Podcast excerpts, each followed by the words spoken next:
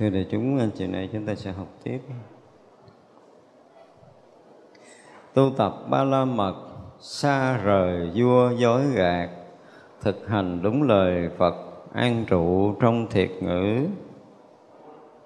Chẳng nhớ nhà chư phật chẳng bỏ giới bồ tát chẳng thích những thế sự thường lợi ích thế gian này là những cái phần lặp lại để ờ, ca tụng cái hạnh của các vị ờ, đã ờ, vào được sơ địa Bồ Tát. Cái ba la mật thì hôm trước chúng ta đã nói rồi, ha. Ở đây dùng những cái từ nó rất là thế gian, nhưng mà thật sự nó là một ý khác mà có lẽ là lời dịch của cái người một là cái người dịch, hai là người sắp chữ. Thật ra Bồ Tát thì không có còn gọi là sống sai với sự thật đó. Có nghĩa là sau khi chứng thánh quả rồi thì những cái thấy, những cái ờ, việc làm, những lời nói, tức là cái kiến giải, cái thấy biết đó. thấy biết đều là đúng với chân lý và một phen thấy đúng chân lý rồi là tự động sống đúng, không có còn ờ, làm khác được có một điều đặc biệt là không thể làm khác được ra không có dùng từ là xa rời vua dối, không có từ đó. Mà luôn hiển hiện cái sự thật trong đời sống của bậc giác ngộ. Chỉ có là cái người ờ, gọi là tiếp cận hoặc là đối diện họ không có nhận ra, chứ còn chưa từng xa rời sự thật. Nên phải nói như vậy, rất là khó cho những bậc giác ngộ sống rời sự thật còn mình bây giờ thật là khó sống đúng với chân lý. Hai người nó hai mặt khác nhau. À, nhưng mà không biết tại sao là dịch những cái từ ngữ nó từ chữ nó rất là phàm trần á. Và thực hành đúng lời Phật. Các vị Bồ Tát không có còn à, gọi là học để mà hành giống như kiểu của mình đâu. Và từ khi à, từ khi thấy đúng rồi từ từ đó mãi về sau luôn đúng và đến khi giác ngộ thành thánh rồi thì thấy những cái ờ, những cái bước đường thành Phật của mình rất rõ. Cho nên mỗi một bước là thân cận, quả vị vô thượng chánh đẳng chánh giác. Không làm thôi. Mà không làm thì cái kiểu của mình á, như phàm phu của mình không làm thì thôi. Nhưng mà các vị Bồ Tát, mình thấy dường như là không hành động bên ngoài, nhưng mà vẫn lợi ích nghìn trùng chúng sanh không có thôi giờ nào hết Bồ Tát thì không có thôi nghĩ nhìn ra là ví dụ như người thế gian mình à, à, tới tuổi nhiều nhất là 65 tuổi nước mình 65 tuổi được về hưu. Nhưng mấy hòa thượng 80, 90 tuổi vẫn còn tiếp tục làm việc cho tới khi tịch.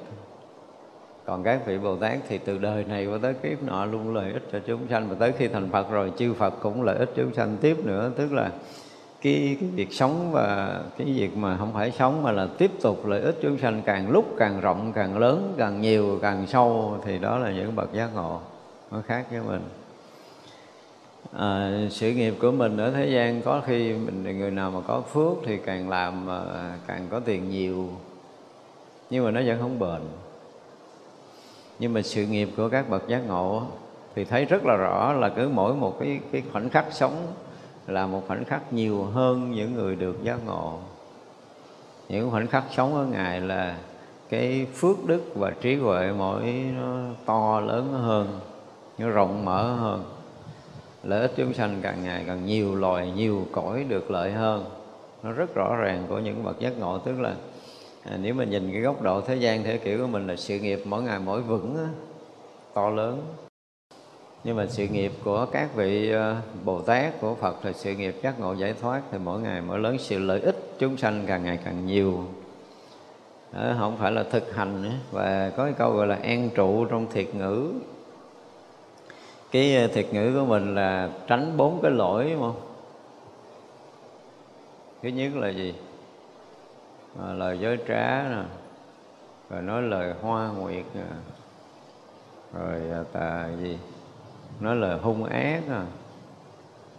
Thì ờ, mấy vị bồ tát không có phải là người mà nói ờ, không bị mắc bốn cái lỗi như người phàm của mình mà là lời nào của các ngài đều thể hiện trọn vẹn chân lý giác ngộ giải thoát lời đó.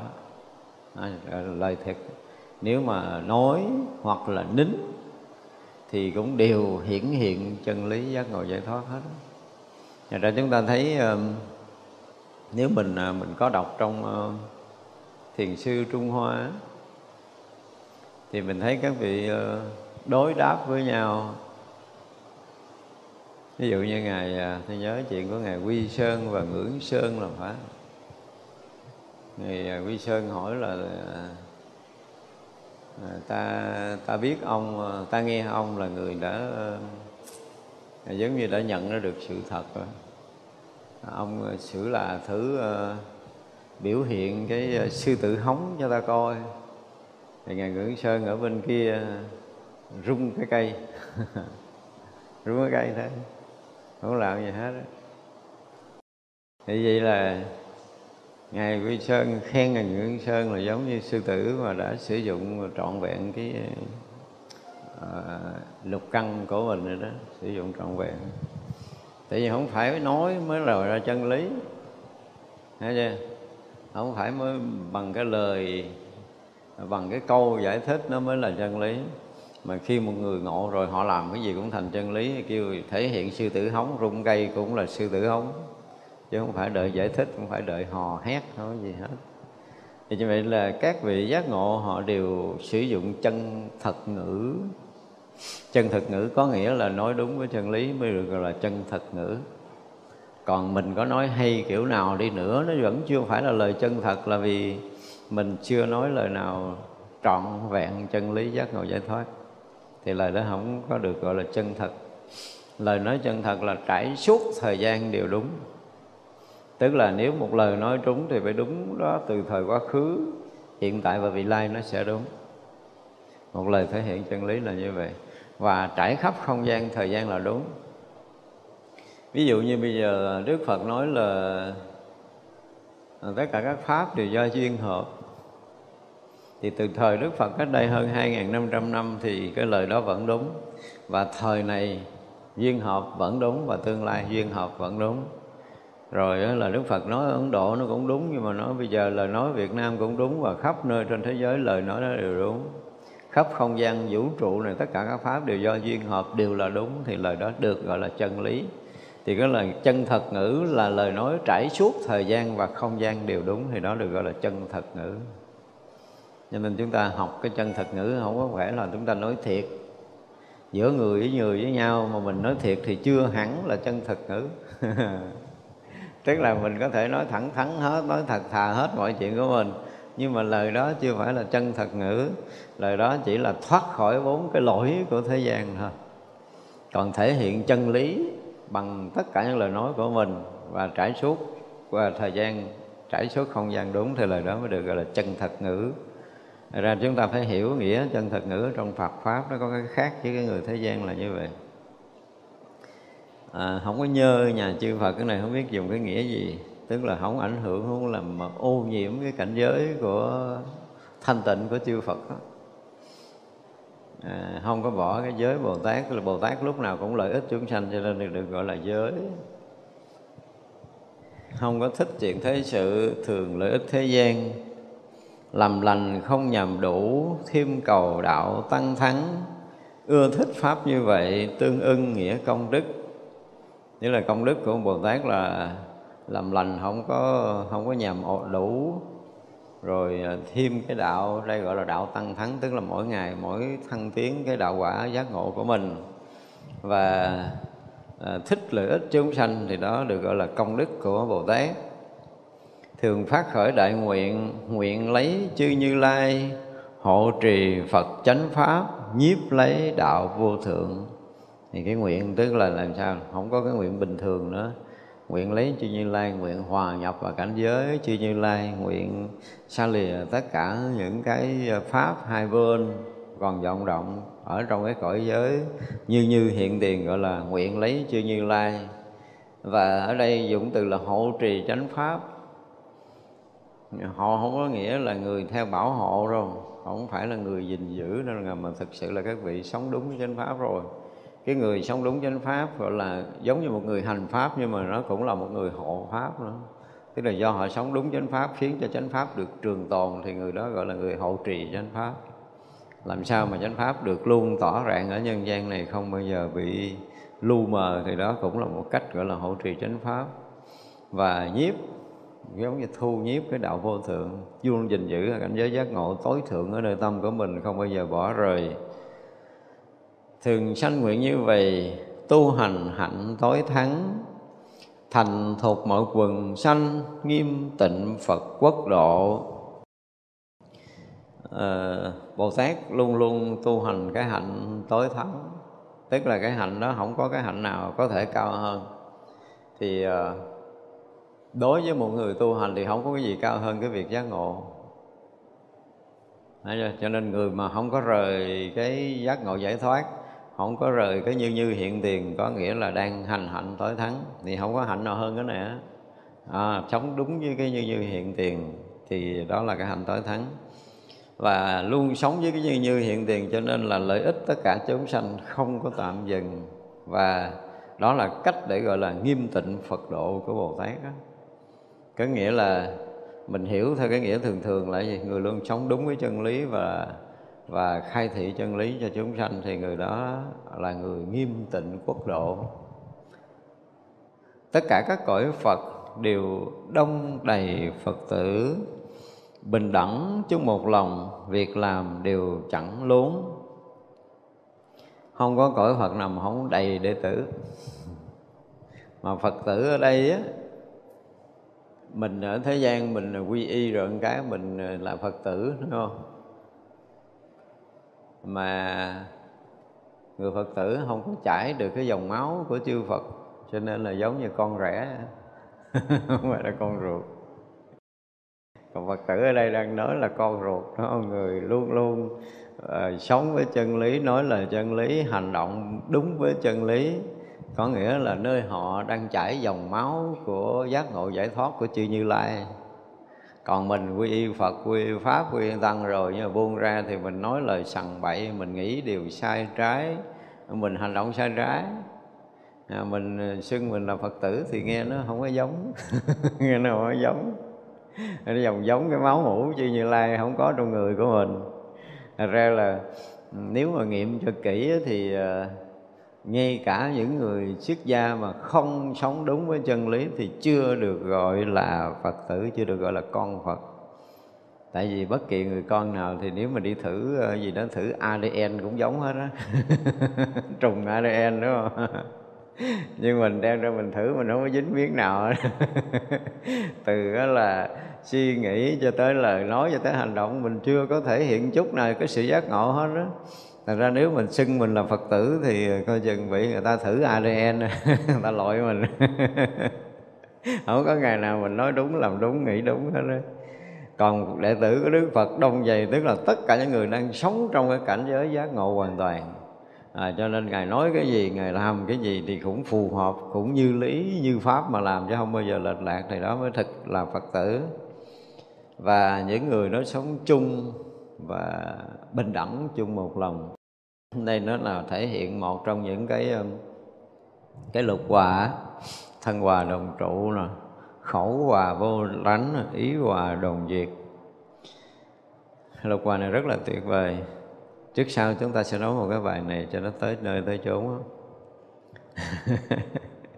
à, tức là bình đẳng chung một lòng, việc làm đều chẳng lún tức là đều ờ, sống đúng với tinh thần lục hòa, cộng trụ. Đối với hàng đệ tử, đức phật là phải nói tới điều này.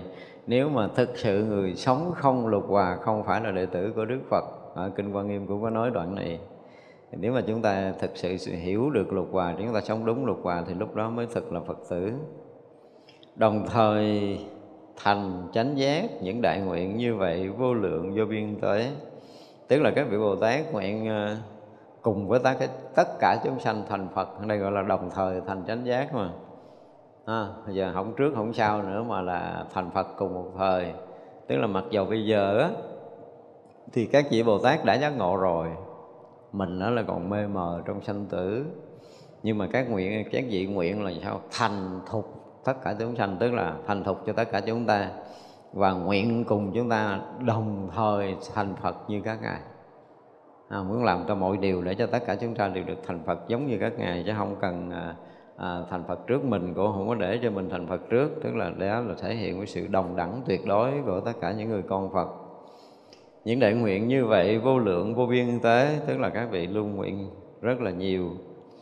Hư không cùng chúng sanh pháp giới và niết bàn thế gian phật ra đời phật trí tâm cảnh giới. Ờ, khắp hư không vũ trụ này, pháp giới cũng như niết bàn thế gian cũng như phật ra đời. Thì ờ, phật trí, tâm cảnh giới cũng đều như vậy. Tức là mọi thứ từ hư không vũ trụ cho tới pháp giới cho tới chúng sanh muôn loài, tất cả đều hướng về phật trí chứ không có bao giờ ờ, bỏ rơi những cảnh giới phật trí để mà thấy, mà nhìn, mà hành động. Thì như vậy là lúc nào nó cũng phù hợp với cái trí giác ngộ của chư phật dù bất kỳ ở đâu bất kỳ ở lúc nào bất kỳ cõi giới nào. Trí của như lai chứng cùng tam chuyển pháp tận. Tất cả đó có tận nguyện tôi mới tận. Tức là cái trí của chư như lai chứng á, cùng uh, tam chuyển pháp tam đây là giống như là gì? Không phải là thị chuyển không phải là khuyến chuyển không phải là chứng chuyển không phải là tam thời chuyển pháp luân đâu. Mà trong cái thời quá khứ Đức Phật cũng chuyển pháp luân hiện tại Đức Phật chuyển pháp luân. Và vị lai Đức Phật cũng chuyển pháp luân tức là ba thời chuyển pháp luân không bao giờ cùng tận. Nhưng mà nếu cái đó nó có cùng tận đó, thì cái tâm nguyện mà lợi ích hoàn thiện chúng sanh của chư Bồ Tát mới cùng tận. Tại vì khi mà các vị đã trưởng phá lưng cùng tận rồi, thì tất cả chúng sanh đều thành Phật. Thì lúc đó cái tâm nguyện nó mới tận. Như đó không cùng tận. Nguyện tôi cũng vậy. Phát nguyện lớn như thế, tâm nhu nhiến điều thuận. Vì là cái việc giáo hóa của chư Phật ở ba đời nó không có cùng tận.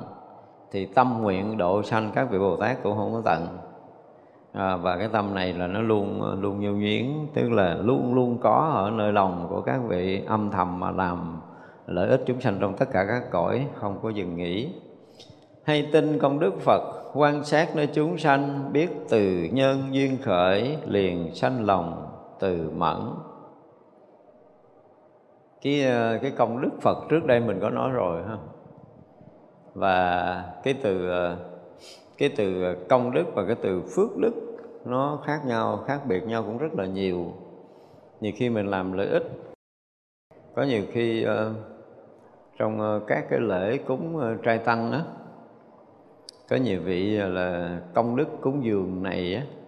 Dạ xin thưa không phải mốt ai viết cái lời tác bạch thì cũng nói là phước đức cúng dường chứ đừng nói là công đức cúng dường không có thành công đức nổi đâu.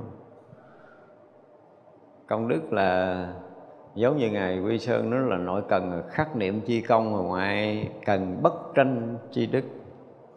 Tức là ở nơi tâm của mình đó là gìn giữ không cho cho bất kỳ cái món niệm nào khởi ra. Tức là cái tâm mình rỗng lặng và thanh tịnh. Ở ngoài bất tranh tức là không so sánh không phân biệt ở bên ngoài.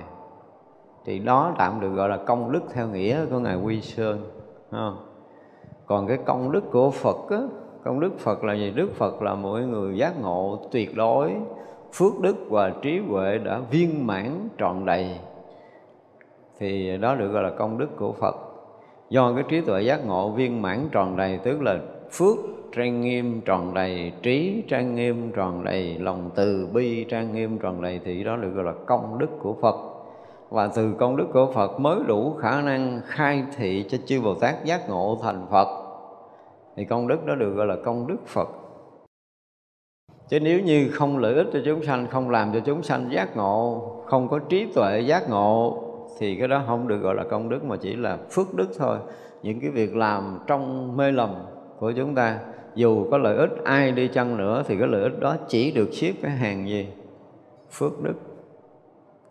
Cho nên mốt ai có viết cái cái gì đó mấy cái văn tác bạch gì đó nha thì chịu khó là con nguyện đem phước đức này chứ đừng nguyện đem công đức này hồi hướng khắp tất cả. Không có công đức nữa đâu phước đức thôi. Cho nên chúng ta nhớ cái giai thoại mà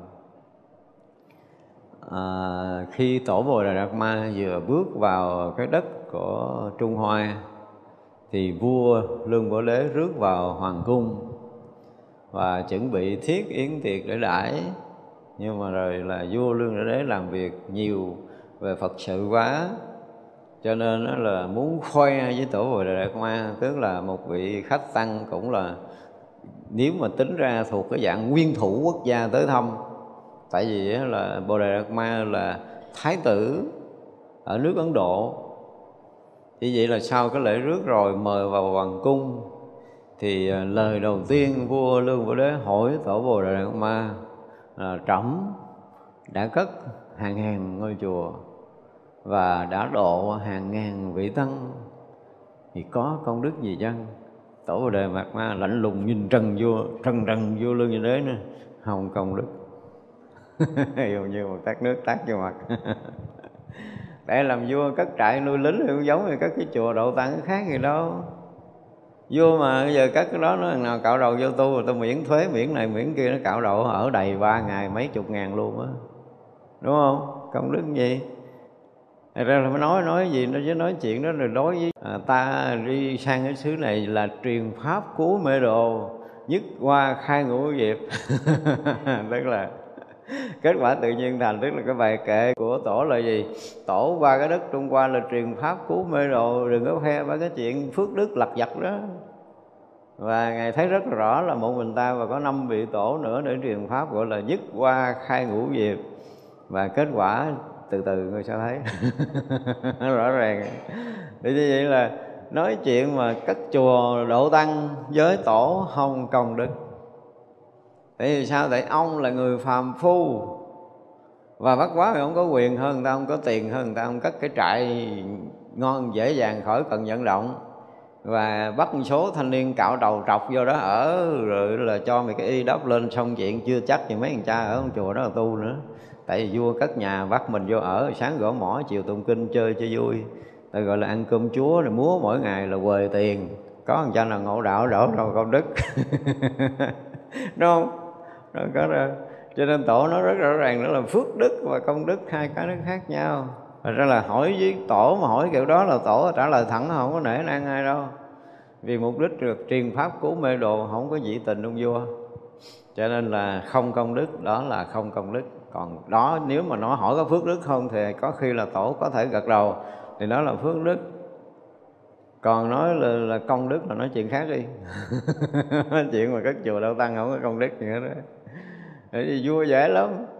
Nhưng mà một vị tăng tu sĩ nào đó mà họ tu hành có đức và họ cất cái chùa và họ độ chúng tăng và trong chùa đó có chư tăng ngộ đạo thì lúc đó là mới được gọi là công đức.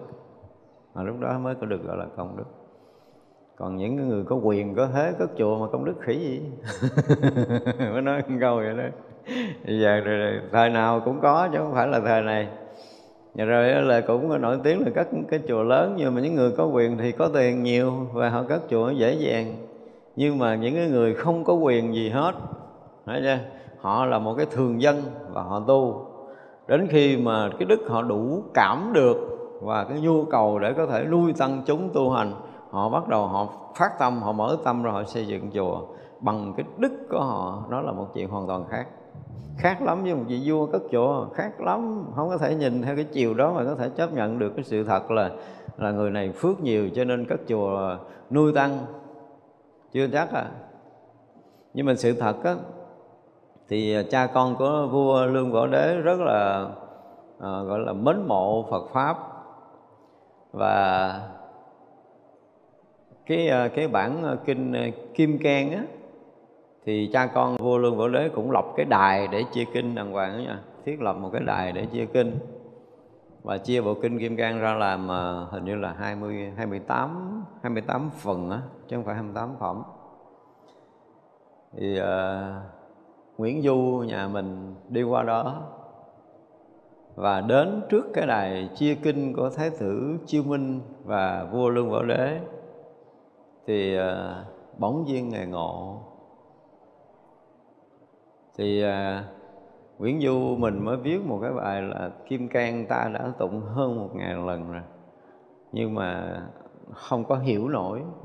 Thì khi mà tới cái đài chia kinh thái tử chiêu minh á thì mới thấy kinh vô tự thật là chân kinh. Có nghĩa là Nguyễn Du thấy cái đài chia kinh thái tử chiêu minh ngộ. Và sau đó không biết là Nguyễn Du trước kia tên gì nhưng mà sau đó thì lấy cái bút hiệu là tố như. Tố có nghĩa là đẹp như như như như là cái đẹp nhất không có cái gì đẹp bằng. Chứ không phải quy y không có ông sư phụ đặt ra lấy tên tố như. Tự ngài lấy cái bút hiệu là tố như. Sau khi ngộ kinh kim cang tại đài chia kinh của thái tử chiêu minh ở trung hoa. À, nó không có lý do là cái tên tố như là bắt đầu từ đó. Chứ trước kia thì bút hiệu vẫn là vẫn là nguyễn du bình thường. Thật ra là chúng ta thấy hai cái từ gọi là công đức và phước đức đó. Cái phước chứ chưa chắc là đức. Mà nói vậy, phước là phước, đức là đức. Còn công đức là một cái chuyện khác. Còn công đức phật, công đức bồ tát hoặc là công đức khác nó là là khác. Nhưng mà công đức phật là tối thượng là vì khi Đức Phật đã có được cái công đức đó là Đức Phật trọn vẹn Tức là viên mãn phước đức, viên mãn trí huệ, viên mãn lòng từ, viên mãn phương tiện Và viên mãn hạnh nguyện độ sanh. Năm cái viên mãn được tròn đầy Thì lực chừng đó mới được gọi là công đức Phật.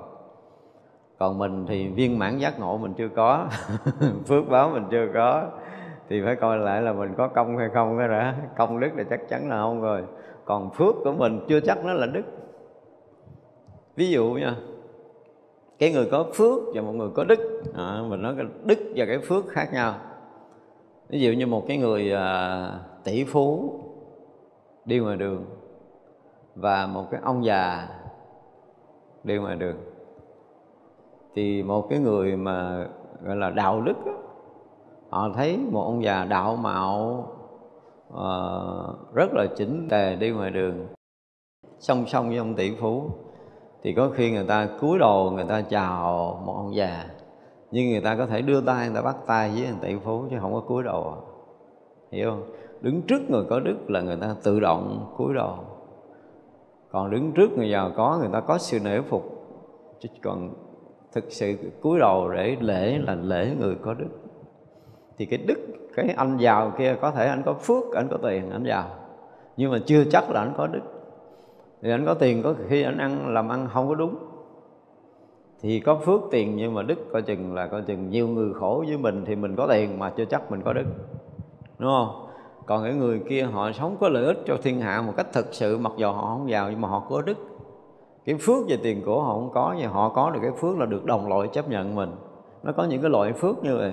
Thì đồng loại vừa thấy người đó vừa thương mến, vừa nể phục, vừa kính lễ, thì rõ ràng là gặp người có đức rồi đó nhưng mà cái người giàu có tiền của có khi người ta gặp tay bắt mặt mừng nhưng mà có chừng là người ta không có trọng nể là tại vì người ta thấy công việc làm ăn của mình. Đương nhiên mình có tiền nhưng mà cái việc làm ăn của mình nó không có phải là cái người đạo đức làm tiền. Thì vậy là được cái phước vật chất nhưng mà chưa chắc là họ có đức. Thành ra là phước là phước. À, đừng nói là kèm theo cái phước không có vụ là là đức nữa. Phước mà có đức thì là một chuyện khác. Cái người có phước mà có đức là vì sao? Thứ nhất là đồng loại sẽ ờ, sẽ ủng hộ họ. Ví dụ như bây giờ một vị tu sĩ mà có đức, họ muốn đi làm từ thiện, nhiều người ủng hộ và nhiều người làm theo. Họ làm theo trong cái vui vẻ, trong cái kính nể, trong cái hòa thuận, vân vân, tất cả mọi cái đều rất là thuận. Và nói câu khác là được, gọi là tiền hô hậu ủng. Tiếng người chỉ cần nói một việc gì đó thôi là rất là nhiều người, không phải loài người mà loài trời cũng ủng hộ họ nữa chư thiên các cõi đều ủng hộ việc làm của một người có đức. Còn người bình thường như mình có phước thôi. Là may mắn mình làm trúng mánh cái gì đó để mình có tiền thôi chứ mà chưa chắc là chư thiên nó ủng hộ mình. Người và trời cũng ủng hộ mình nữa. Thì người đó được gọi là người có phước mà có đức. Cái đức trọng thì quỷ thần kinh. Còn người có phước thì người ta nể phục thôi. Chứ chưa chắc là họ có đức để người ta kính nể cái nể phục nó khác cái kính nể nó khác hoàn toàn nó khác lắm. Nên khi chúng ta đi ra đường đi giữa đám đông chúng ta nhìn cái người có đức hay không có đức là chúng ta sẽ biết. Tại vì à, ví dụ như cái người có phước nhưng mà họ họ không có đức họ không có đức giống như sáng là mình nói họ không có tầm quý. Một cái chuyện rất là là tế nhị đi nha. Ví dụ như người ta cúi đầu người ta kính lễ mình thì cái người mà có đức á, họ kèm theo cái cái khiêm cung của họ họ cúi họ lễ xuống họ lễ lại. Nhưng mà người mà không có đức á người cà chớn thấy mình ngon người ta cúi là mình ngửa mặt lên là thấy mình oai hơn. Không có đức rõ ràng. Hai cái hành động là có có đức hay là không có đức khác liền. Cho nên đến khi mà nhận một cái lễ người khác là lòng đầy cung kính mặc dù nhận lễ người ta nhưng mà lòng đầy cung kính chứ không có tỏ ra mình là cái người ngon để người ta kính lễ mình. Thì người đó là người không có đức. Thành ra chúng ta thấy hành động của người có đức việc làm của người có đức lời nói của người có đức thì nó khác với cái người có cái phước. Cái phước người ta ủng hộ người ta cũng thương nhưng mà không có kính. Còn có đức đó là vừa thương mà vừa kính rõ ràng luôn mà hai cái này nó khác nhau. Cho nên là nói tới đây nói tới gọi là cái công đức phật á, thì thực sự là người phàm chúng ta không có không có hiểu hết. Nhưng mà đối với các vị Bồ Tát là tin công Đức Phật. Tại vì Đức Phật đủ sức để có thể khai thị cho tất cả chư Bồ Tát ngộ đạo thành Phật.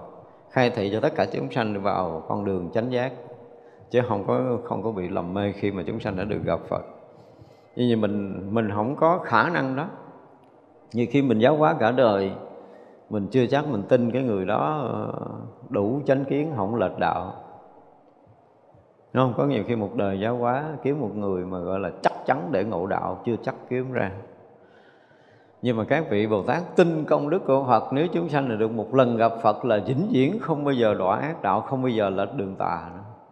Cái công đức, phước đức một lần được gặp và lễ Phật Thì nếu đời đó mà không được giác ngộ Thì đời sau cũng sẽ được giác ngộ Và không được thì đời sau cũng sẽ được giác ngộ Tức có nghĩa là được gặp và lễ Phật rồi Thì cái chuyện thành Phật là chắc chắn cho nên chúng ta mới thấy là tất cả các vị Phật thành Phật trước khi thành Phật thì sao? Phải gặp vô số Đức Phật. Nhớ thành ra là ở đoạn trước chúng ta thấy không? Một vị mà chứng sơ địa Bồ Tát thì phải gặp gì? À, một Phật cho tới mà ngàn muôn ức na do tha Đức Phật trước khi thành Phật. Đã gặp Phật một lần trong bất kể đời nào ở trong vô lượng kiếp sanh tử thì người đó là vĩnh viễn không bao giờ bị đọa ác đạo và cái chuyện thành Phật là việc chắc chắn xảy ra không bao giờ bị lầm lẫn nữa. Thật ra có những cái cõi khổ mà trong kinh nói là gì? Chưa từng nghe danh tự Phật. Danh tự thôi không được nghe, huống chi là thấy.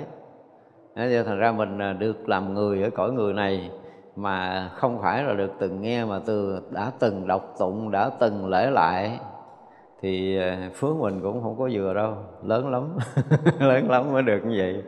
Đó, chứ còn nhiều cái cõi nước thậm chí là họ làm người ở kiếp người và ở mình thì cũng có rất là nhiều cái châu lục họ cũng chưa từng nghe danh tự Phật. Thậm chí cái vùng miền quê ở sâu ở vùng quê của mình cũng chưa chắc là họ đã nghe được danh tự Phật. Thì đó là chừng nào họ mới giác ngộ lâu lắm đó cho nên là mình à, được à, à, nghe danh tự Phật rồi được quy y Phật rồi được đọc danh tự Phật, được lễ lại Phật rồi được nghe lời dạy của Đức Phật, được hành theo pháp Phật nữa thì mình được quá trời nhiều đúng không? Kể ra là mình cũng phước ghê gốm đúng rồi. Thì mình mới tin được công đức của Phật. Một vị sơ địa Bồ Tát ở đây dụng từ là tin công đức Phật. Tức là tin chắc được tất cả những người mà nghe danh tự Phật là gì? Là họ sẽ dần hết khổ. Đó, mình phải tin cái điều này và người đó là mình, tức là kể từ khi mà nơi tâm chúng ta đã một lần nghe danh tự Phật, tức là chúng ta đã gieo gì? Gieo cái mầm giác ngộ nơi tâm mình rồi. Thì như vậy là cái việc giác ngộ là cái việc chắc chắn với mình, không biết đời nào thôi. Chứ chuyện này là không bao giờ nói chuyện là xấu hơn nữa được. Tức là mình đã đã nghe được danh tự Phật rồi, đã được quy y kính lễ Phật, đã được làm đệ tử Phật này nọ kia, là mình có nhiều hơn người ta. Tại ra các vị Bồ Tát ở đây là các vị tin công đức của Phật Tức là chúng sanh nào mà nghe tới Phật Nghe được danh tự Phật, được lễ lại Phật Được học hỏi và hành trì theo Pháp của Đức Phật Thì chúng sanh đó sẽ được giác ngộ là việc chắc chắn. Thì người mà có niềm tin đó thì được gọi là chúng ta tin công đức của Phật. Còn gặp trực tiếp Phật rồi có khi ngộ liền thành Phật liền còn không gặp qua trung gian học giáo lý của Đức Phật thì cũng có khả năng được giác ngộ như Phật. Tức là người học Phật chúng ta phải tin điều này được gọi là tin công đức của Phật. Vì công đức của Phật là công đức giác ngộ toàn triệt. Đó là công đức lớn nhất mà à, trong tam giới này cũng không ai có thể so sánh được. Thì như vậy là một Bồ Tát phải tin được điều này. À, quán sát nơi chúng sanh là biết từ nhân duyên nào khởi liền sanh lòng từ mẫn tức là những vị đã chứng được sơ địa bồ tát thì thấy nhân duyên sanh khởi, thiện căn, thiện nghiệp của mình luôn, thấy không tức là thấy rất rõ nhân quả nghiệp ác rồi. Thì nhân quả mình à, tạo cái gì để mình hưởng quả gì, mình sanh cõi nào, mình khổ bao nhiêu, mình buồn bao nhiêu. Họ nhìn thấy mình biết mình đời trước là bao nhiêu đời trước đây đã từng một lần gieo duyên với Phật pháp, đã từng nghe ai giảng, đã từng hiểu điều gì và đời này cần hiểu cái gì, cần tu cái gì, thì tất cả các vị Bồ Tát đều biết điều này cho nên các vị mới khởi lòng từ mẫn. À, cũng thấy mình à, đời nào cũng học Phật đời nào cũng tu Phật mà rồi đời nào cũng khổ như ai thì các vị mới bắt đầu thương. Đúng không? Tu hoài mà thấy mình không ra được cái gì. À, thì vậy là à, để cho hướng dẫn để cho chúng ta được tiến hóa hơn cái đời này nhận chân được chân lý sâu hơn đời sống chúng ta an lạc hơn được nhẹ nhàng giải thoát, thanh thoát hơn thì đó là một bước tiến tâm linh của chúng ta. Cho nên là các vị Bồ Tát thấy rõ nhân duyên quả báo của chúng ta, thấy rất là rõ điều này, cho nên tìm cái cách để giúp đỡ mình được gọi là khởi cái lòng từ mẫn để có thể thân cận gần gũi mà giúp chúng chúng ta được tốt hơn. Chúng sanh khổ như vậy, nay tôi phải cứu thoát vì những chúng sanh này thực hành việc bố thí. Đó, thì các ngài đã thấy rất là rõ, bắt đầu mới nghĩ tới chuyện cứu thoát thì à, bố thí như đoạn trước chúng ta thấy là bố thí ngôi vua nè, cho sói xe ngựa đầu mắt, tủy não, tay chân, thịt rồi đó, lòng hông, hối tiếc, vân vân. Thì cái đoạn trước cái này mình có nói rất là nhiều. Cầu các thứ à, kinh thơ không hề nhà mỏi, khéo hiểm nghĩa thú kia hay thuận theo thế gian. Tức là cái việc mà học hiểu tất cả những kinh luận của chư Phật dạy thì à, các vị Bồ Tát không bao giờ dừng. Và dùng tất cả những cái hiểu biết những cái tu tập thành tựu trong khi học hiểu đó các vị đem à, đi à, giáo hóa dẫn dắt dắt chúng sanh như mình. Tàm quý tự trang nghiêm tu hành càng kiên cố cúng dường vô lượng phật cung kính và tôn trọng. Chúng ta thấy tới với với với chư thánh cũng vẫn phải nói đi nói lại hoài cái việc tàm quý. Đương nhiên với chư thánh thì cái việc tàm quý nó là cái gì? Ví dụ nha.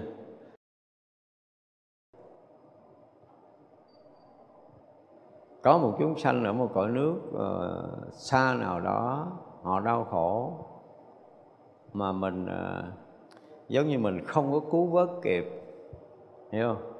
Thì cảm nghe cái lòng mình nó xót là tại vì khổ đau mà mình không có kịp ra tay cứu giúp như đó thì cái đó là cái xót của một vị bồ tát đau như giống như người mẹ mà con mình bệnh mà cứu không kịp để nó chết vậy đó. Một vị bồ tát mà bỏ rơi một chúng sanh không cứu thoát, nó cũng xót lòng, xót dạ giống như vậy chứ không phải sai lầm gì để mà gọi là tàm quý hết đó.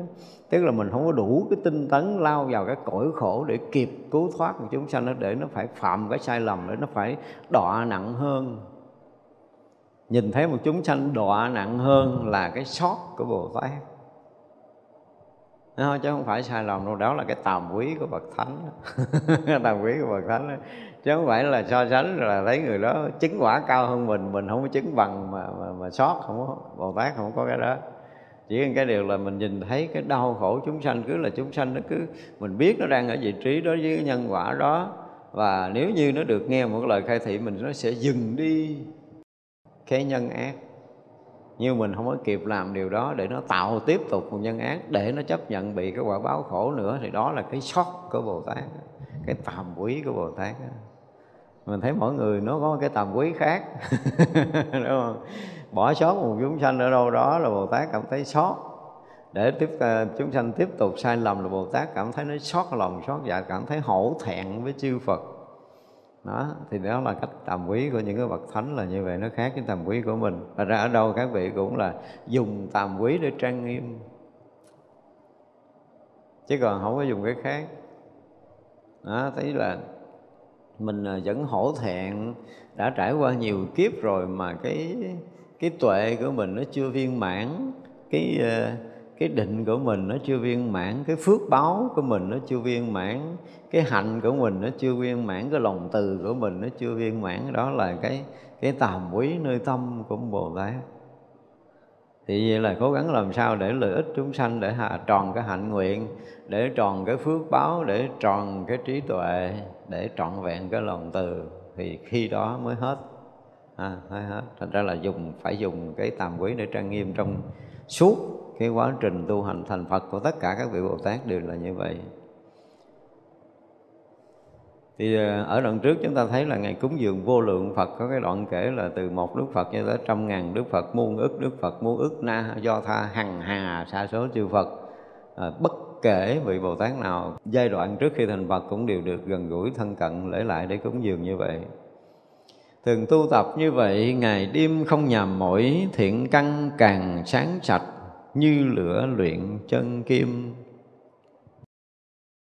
Mỗi ngày là các vị bồ tát mỗi lợi ích thêm chúng sanh.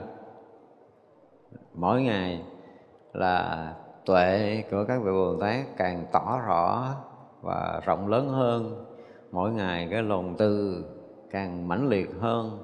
Mỗi ngày cái phước báo đều thăng tiến hơn. Đó là cách sống của bồ tát. Giống như luyện kim ấy à, vàng ở trong mỏ thì nó còn lẫn lộn một chút sắt hay là cái gì đó. Thì qua cái lửa thật là lớn để nó chảy ra hết những cái mà à, lợn cợn còn lẫn lộn trong vàng để vàng trở thành ờ, vàng rồng gọi là chân kim. Bồ Tát tụ nơi đây tịnh tu mười trí địa. Chỗ làm không chướng ngại đầy đủ chẳng đoạn tuyệt. Đó bắt đầu vô sơ địa là tu hành cho tới thành à đắc được mười trí địa để ờ, chuẩn bị bước qua cái bảo vị đẳng giác và vô giác ờ, à, diệu giác để thành Phật. À, ví như thương chủ vì lợi cho thương gia hỏi rõ đường dễ khó an ổn đến thành bại. Này là hồi trước mình nói rồi ha vị sơ địa bồ tát là làm cái gì ở tương lai cho tới ngày thành Phật nha chứ không phải là một đời một kiếp nha mặc dù trải qua vô lượng vô số kiếp nữa mới thành Phật, nhưng đã chứng sơ địa rồi là từng chuyện rất nhỏ Bồ Tát đều rất rõ ràng, biết và làm đúng với cái biết của mình. Chứ không có suy diễn, không có suy luận, không có cộng trừ nhân chia, không có cân nhắc nữa, không có nữa. Mà là thấy rõ giống như là mình muốn lên cái nhà 10 tầng, thì sẽ thấy rõ từng bậc thang để bước. Mỗi một đời làm cái gì lợi ích cho ai? Lợi ích bao nhiêu? Lợi ích thế nào? Bồ tát đều rất rõ ràng từng đời một, từng đoạn một trong cái lộ trình giác ngộ giải thoát của các ngài. Cho nên từ sơ địa tới thập địa là tất cả những trí chứng biết hết. Rồi là đẳng giác, diệu giác, trí chứng như thế nào biết hết. Nhưng mà giờ bắt đầu thực hiện, biết hết, bắt đầu thực hiện. Chứ không phải như mình mình không biết gì hết. Giờ mình tu cấm cuối mình không biết tu chừng nào mình chứng quả tu đà hoàng. Đúng không? mình tu ở đây không biết tới chừng nào mình nhập được cái sơ định nữa. Không biết. Nhưng mà các vị à, các vị chứng quả tu đà hoàng từ quả tu đà hoàng cho tới chứng quả tư đà hàm á, chưa chắc đã biết rõ. Biết rõ con đường đi biết rõ cách làm thôi chứ còn biết ngày nào chứng là các vị tu đà hoàng không có khả năng này. Từ a la hàm để chứng a la hán mặc dù vào cái định đó rồi nhưng mà vẫn không biết ngày nào mình chứng thánh quả a la hán sau khi chứng thánh quả xong à, và nhập vào cái sơ địa bồ tát này thì lúc đó mới biết rõ ràng là con đường thành phật diễn ra như thế nào. Trước đó là không biết trước đó không biết. Đó mới là cái điều đặc biệt của sơ địa bồ tát. À, ở đây diễn tả giống như là thương gia mà đi là biết nắm rõ sơ đồ là đi đoạn đường nào hoặc ngoẹo quanh co, khó, dễ, tất cả mọi cái đều biết. Thì sơ địa bồ tát cũng vậy, cũng biết như vậy. Dõng mảnh không chướng ngại đến bậc đệ à, thập địa, tức là từ sơ địa tới thập địa là biết rất rõ. Đây dụng từ là dõng mảnh nhưng mà thực sự không có gì dõng mảnh nó rất là à, rõ ràng, rất là thư thái, rất là nhẹ nhàng, từng bước để chứng thập địa một cách rất là tỏ tường, không có bao giờ còn bị lầm lẫn nữa. Trụ trong bậc sơ địa này làm chủ công đức lớn đem pháp dạy chúng sanh tâm từ không tổn hại. À, chúng ta thấy khác à? Trụ trong sơ địa là gì? Làm chủ công đức lớn. Không có cầu nữa đâu á mà là làm chủ. Hay à mình nếu mình làm cái lời mà, mà, ví dụ như bây giờ mình đi cúng dường trai tăng bữa hay mình đi bố thí gì đó mình làm cầu làm đường thì mình mong là mình sẽ được quả báo là mình được phước lành gì gì đó đúng không? Nên đó mình không làm chủ. Mà là cái phước thôi mình đã là không làm chủ rồi. Nhưng mà này là công đức lớn được làm chủ. Ôi, ghê chưa? Đó là nói về công đức phước đức nó nằm trong tay của mình. Đó như nãy mình nói về à, thấy có một chúng sanh đau khổ mà mình không kịp cứu vớt để họ phạm phải một cái sai lầm để họ bị đọa nặng hơn đó, là trong tâm mình nó rất là xót. Thấy chưa? Thì vậy là làm chủ ở đây có nghĩa là gì? Tức là chúng sanh bất kỳ loài nào cõi nào mà muốn cứu độ để cho họ thoát là các vị thừa sức nữa là làm chủ trong tất cả các cái việc lui tới trong tất cả các loài các cõi để lợi ích chúng sanh làm chủ tuyệt đối tuyệt đối, không ai có khả năng ngăn cản hết. Tức là nếu mà đi một cõi nào đó, làm một chúng sanh trong cõi đó để cứu giúp chúng sanh con cõi đó, là làm chủ một cái tự tại lui tới trong cõi đó. Và ví dụ như xuống cõi người của mình đi. Thì bây giờ mình làm người. Và suốt 50 năm mình là người, mình không có thể nào khác hơn được không có thể nào có khả năng ra khỏi cõi người, đi cõi khác chơi một chút.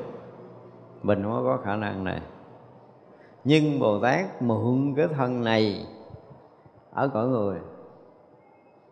Nhưng mà các vị muốn giới quá ở cõi nào, có một chúng sanh có duyên ở cái giờ phút giây nào cần vị bồ tát này độ là vị bồ tát này sẽ có mặt ở cõi đó.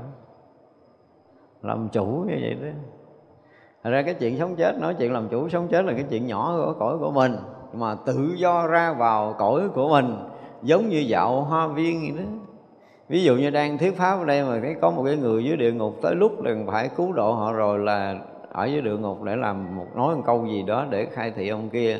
Và ông kia quy hướng tam bảo thoát khỏi cảnh địa ngục, ra khỏi. Nhưng mà ông vẫn ngồi trước mặt công chúng để nói chuyện với mình đây nè.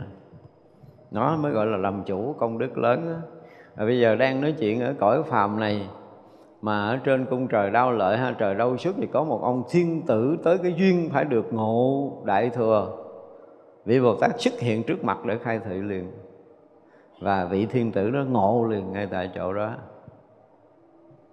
Thì đó mới được gọi là làm chủ. Làm chủ mọi cái công việc lợi ích chúng sanh của chính mình được gọi là làm chủ công đức. Tức là cái thứ hai nữa là người nào mà có khả năng để có thể ngộ đạo, để gặp mình trong cái cái đời nào, trong cõi nào, trong cõi nước nào, thì vị Bồ Tát liền xuất hiện trước mặt người đó để có thể làm cho người đó nhận chân được chân lý. Đó mới gọi là làm chủ con đức. Tất cả mọi cái đều làm chủ như vậy. Mình tưởng không nổi đâu.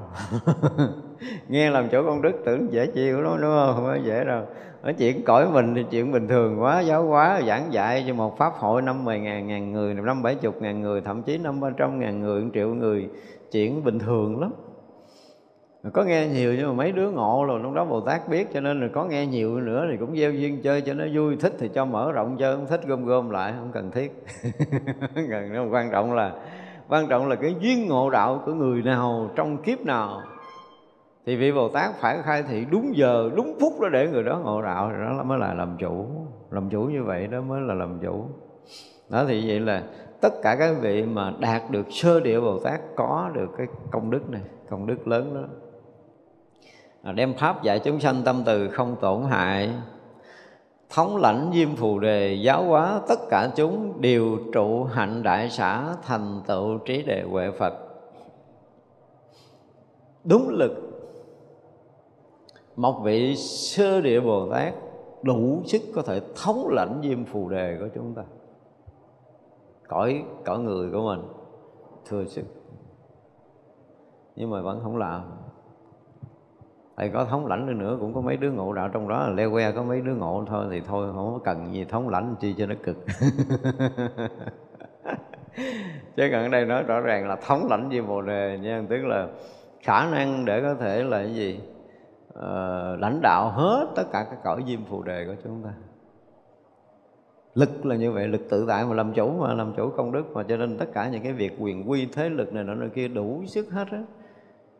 Nhưng mà các vị không có làm như vậy tức là mục đích để đợi lại gì? À, thậm chí là tới cái lợi hành tức đồng sự đồng sự giếp thì làm một cái ờ, một cái người gọi là nếu là loài người đi thì là một cái chúng sanh một con người bình thường để gần gũi và tiếp cận những con người rất là bình thường. Nhưng mà những người bình thường đó cái căn cơ họ có thể giác ngộ giải thoát thì Bồ Tát phải tiếp cận phải thân cận với họ phải cùng chung sống chung ở chung làm việc gì gì phải đồng sự hết tất cả mọi cái để đợi một cái ngày khai thị cho họ. Có khi đời làm chuyện đó thống lãnh hết cả uh, diêm phù đề làm gì.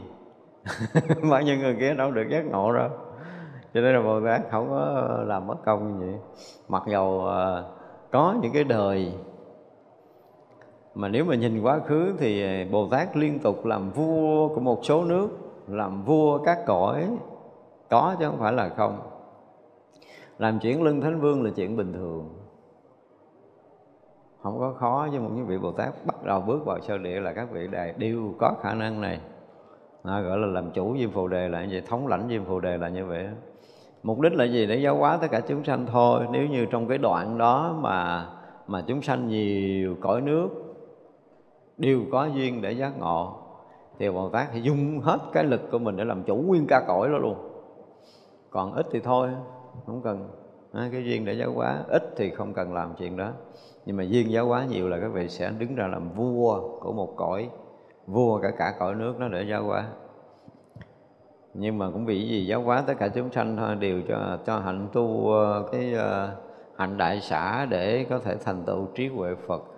Mục đích là để thành tựu trí huệ Phật cho tất cả chúng sanh thôi. Muốn cầu đạo tối thắng, bỏ ngôi quốc vương mình hay ở trong Phật đạo, dũng mãnh siêng tu tập. Thì mình thấy rõ ràng là ở cõi của mình Bồ Tát thị hiện xuống ờ, làm người là một hoàng thái tử nhưng mà từ bỏ ngôi vua tu hành thành Phật. Đó cái kiểu cái kiểu nói giống giống như cõi người của mình như vậy.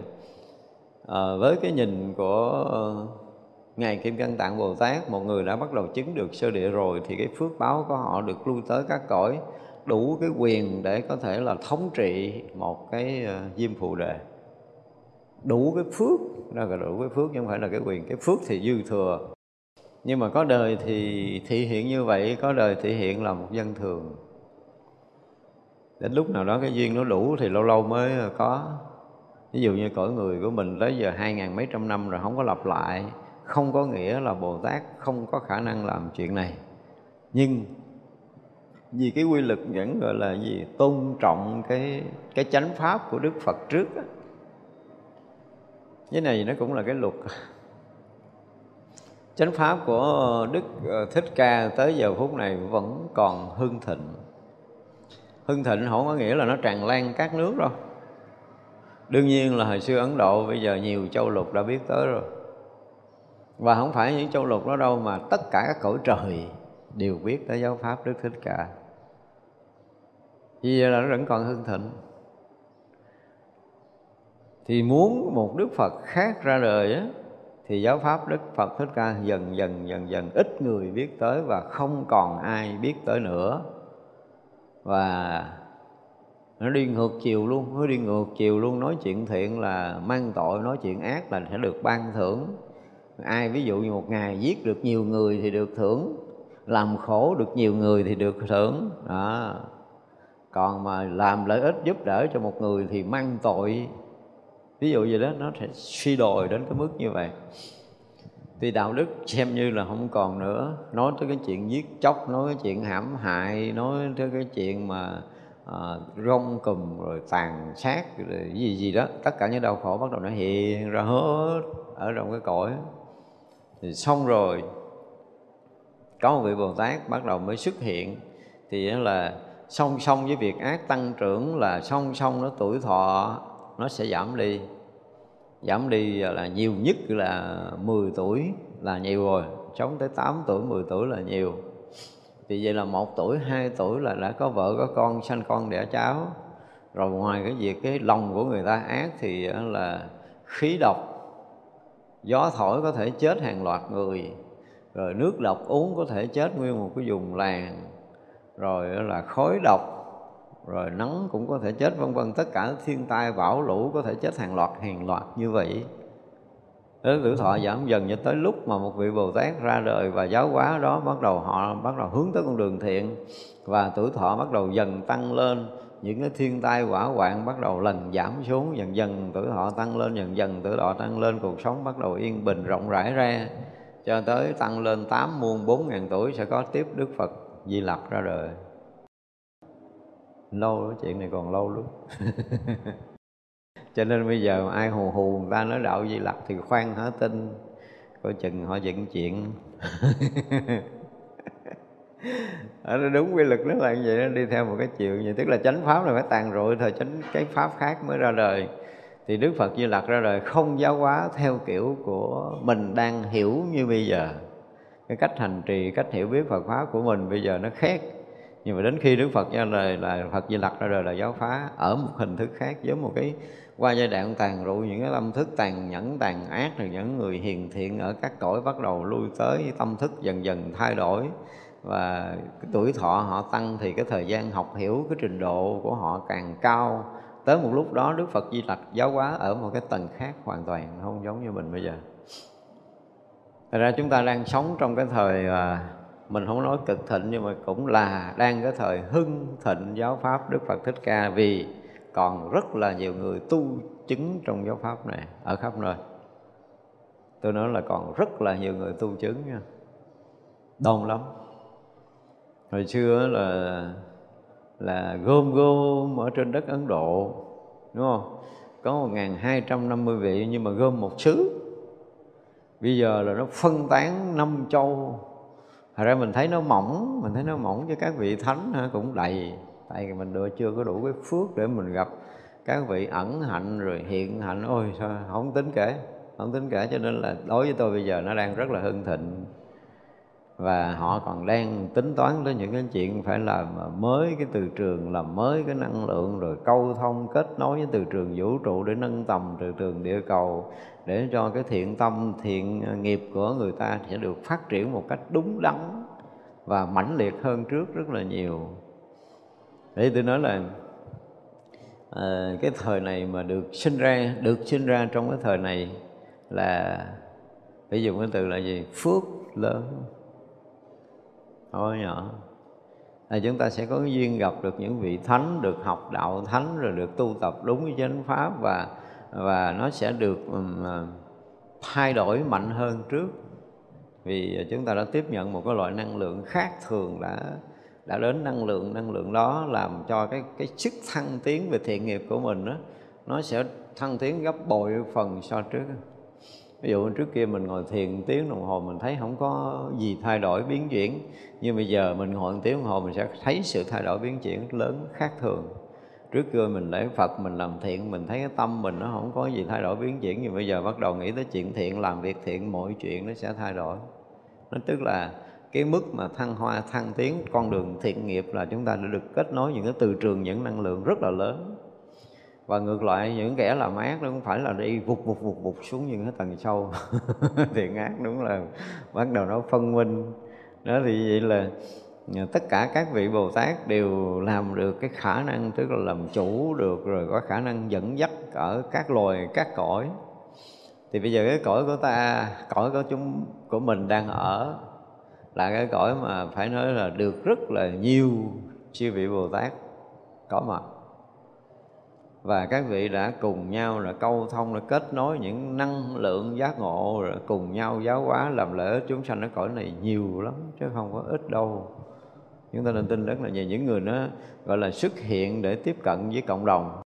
Những người ẩn ở trong những rừng sâu núi thẳm. Thì cái năng lượng giác ngộ của các vị đó đủ để có thể xoay chuyển tâm linh của của nhiều người. Và nếu như mà chúng ta có tu tập tốt, chúng ta sẽ kết nối được rất là mãnh liệt.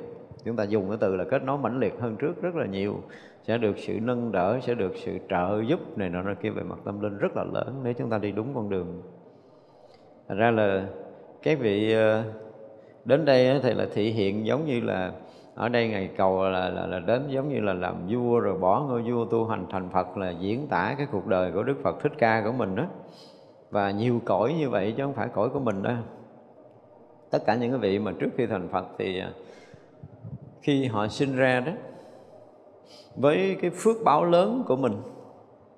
Mình cái phước mình chưa có viên mãn, cái huệ mình chưa viên mãn, mình sinh ra có khi là mình còn mê cái này mày mê muội cái kia, rồi có khi là khổ, có khi thì vui, có khi đầy đủ, có khi thiếu thốn, tại cái phước mình nó còn khuyết. Nhưng mà tất cả các vị Bồ Tát đến cái giai đoạn cuối là cái phước đức và trí huệ đã viên mãn trọn đầy. Vậy chúng ta phải dùng từ là trùm trời luôn rồi. Trùm luôn các cõi trời luôn chứ không phải cõi vào. Đó thì vậy là phải ở cái ngôi độc tôn tức là phải làm vua làm thái tử ra đời làm vua làm thái tử thôi chứ không có không có thể làm dân thường được. Thì biết là những cái vị nó đã tới rồi những cái phút giây mà thị hiện để thành Phật trong một cái cõi nào đó là các vị mang đầy cái phước lực của mình tới cõi đó. Cho nên là mà cái dân chúng à, gọi là chúng sanh ở cái cõi nào đó mà có Đức Phật ra đời á thì cái đoạn đó là cái đoạn thôi hằng hà sa số chư Bồ Tát các vị thánh hiền xuống trước để đón. Và cõi nước đó gần như là hưởng cái phúc báo. Thì sau đó rồi Đức Phật ờ, nhập nước bàn rồi các vị đó cũng phải đi. Cõi đó nó nghèo xuống. Cõi nó nghèo. Nó còn tồn tại cái gì mà à, như cái định lực cái trí tuệ này nọ kia thì không có bị mất. Nhưng mà những cái gì bề ngoài á thì các vị đã rút đi những cái phước báo theo các ờ, vị đi lên cõi trời hay đi các cõi khác hết, thì chúng sanh ở các cõi, các loài khác cũng dần mò tới thì mình thấy nó nó không có giống như cái thời của Đức Phật. Thật ra mà lần đầu tiên tôi đi qua tới gọi bồ đề, tôi bị sửng sốt. Mình dùng từ là mình sửng sốt, mình mơ màng lắm vậy phải không? Mình nghĩ là chỗ của Phật nó là một cái gì ghê gớm nó nó hoành tráng nữa nó đẹp đẽ kinh khủng lắm. Trời ơi, đi tới cái cổng bồ đề thấy ngồi lết lết què quặt cả cả mấy trăm đứa tự nhiên tôi tôi, tôi đi không được. Mình đứng mình nhìn ủa sao kỳ vậy ta? Ở cái chỗ mà Đức Phật thành Phật mà lại có những cái người như thế này. Gọi là ốm đói gầy gột què hoặc la lết. Nó đầy đường thì mình hiểu ra là có một cái tập đoàn nó bắt mấy đứa trẻ nó bẻ tay, bẻ chân như vậy, rồi nó nó nó nó dục ngoài đường, xin ăn có. Ví dụ mình xin có tiền thì bữa đó nó cho ăn bữa cơm mình xin không tiền nó bỏ đói, thấy bà, thành ra là gặp ai cũng nắm tay, nắm chân lôi để mà xin được tiền. Có được tiền thì mới có được bữa ăn. Có nhiều khi bữa tiền nó không đủ, bữa ăn thì ngày đó bị đói. Thậm chí còn bị dục, bị đạp ngoài đường, không có cho vô nhà ngủ nữa. Có tập đoàn luôn như vậy đó. Lúc đầu mình qua mình đâu có biết đâu vừa móc túi một cái hả, nó bu đầy, trời, đất gỡ không có nổi luôn. Trước xíu điều mình lột áo rồi nó giờ hết tiền. Thì nó mới buông tha. Rồi tới những cái cảnh đó, thì phải mình sửng sốt, mình nói, ủa, cái cõi nước của Phật ra đời thì phải giàu có, phải sung túc, phải phước báo, phải đẹp đẽ, gì gì đó. Nhưng mà nó không phải không phải. Rồi tôi phải mất thời gian nhiều để mình ngồi mình suy tư lại, thì mình nói ừ đúng rồi cách đây là mấy ngàn năm rồi mấy vị mà theo Phật tu đúng pháp, Phật là họ về cõi lạnh hết rồi. Còn này là chắc mũi mộng hồi xưa, bay quanh quanh.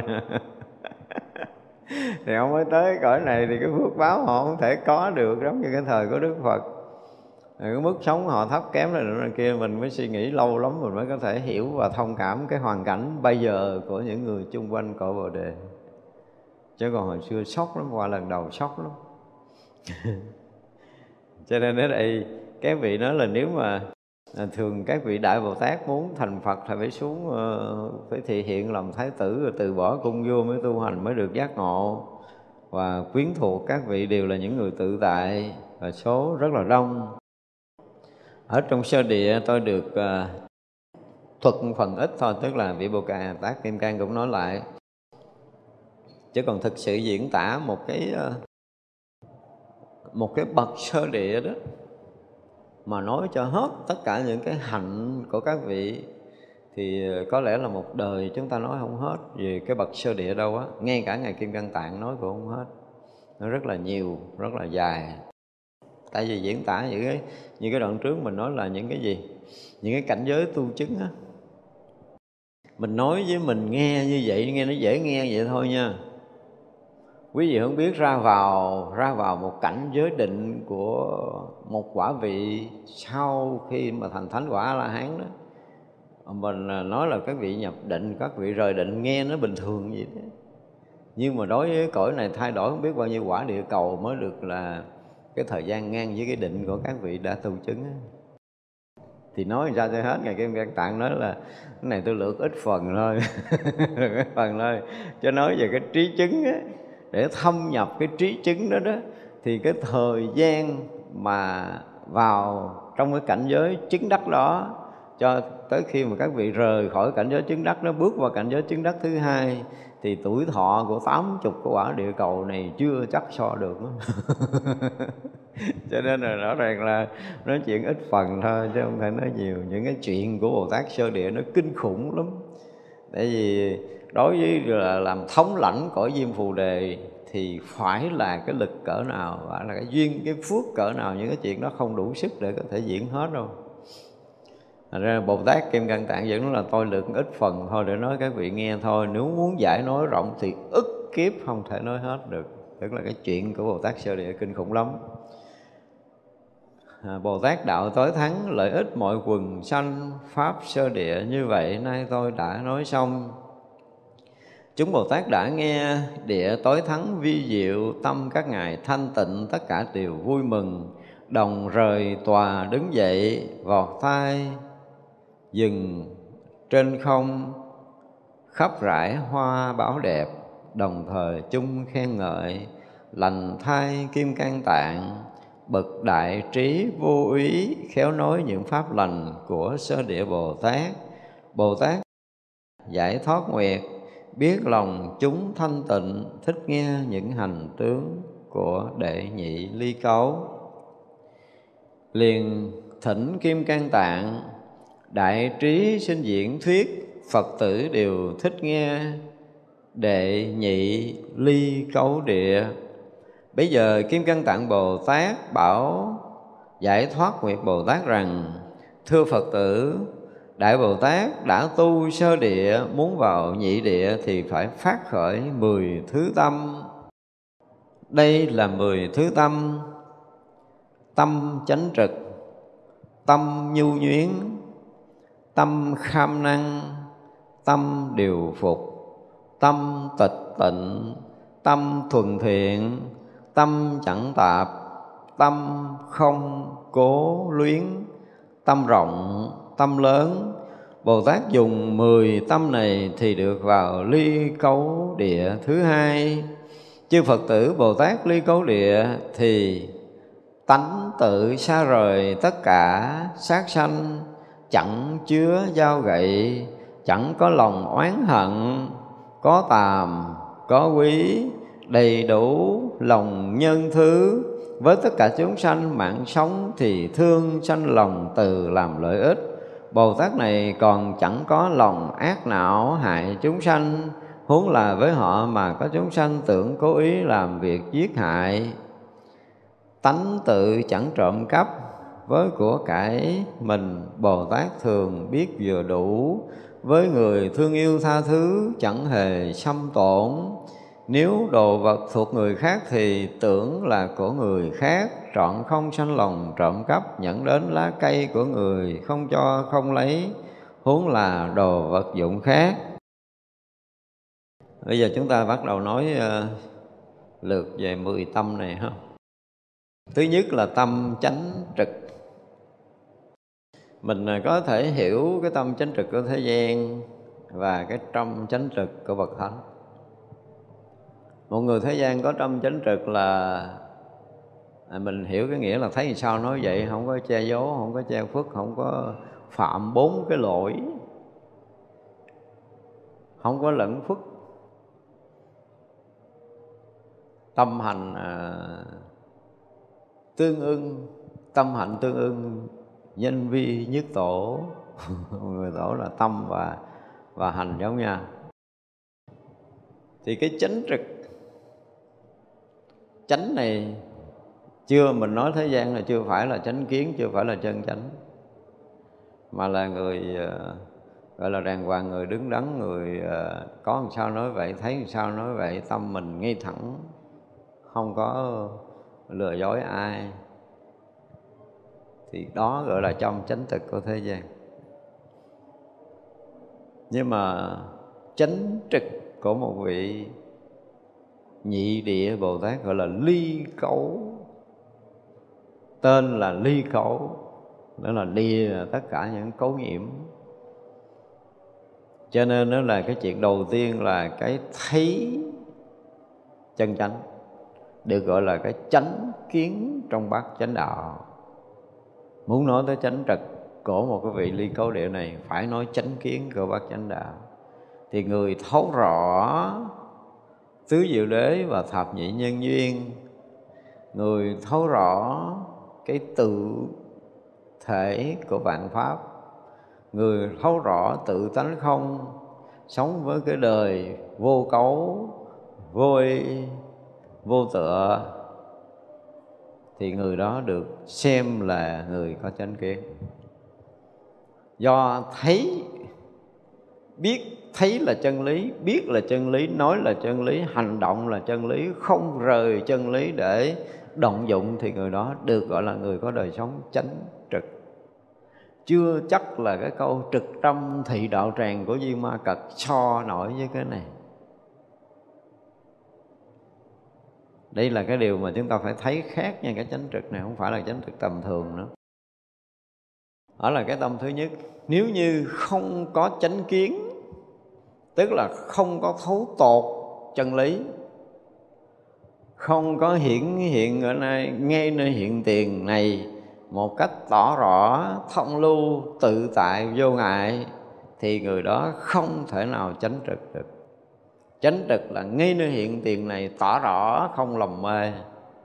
Thì mỗi mỗi điều hiện hữu ở nơi hiện tiền tỏ rõ, không lầm mê, thì người đó được xem là chánh trực à, chúng ta hiểu cái chánh trực nó khác hoàn toàn như là cái chánh trực của phạm phu ha? Đây là chánh thực của một vị thánh nhị địa ly cấu địa.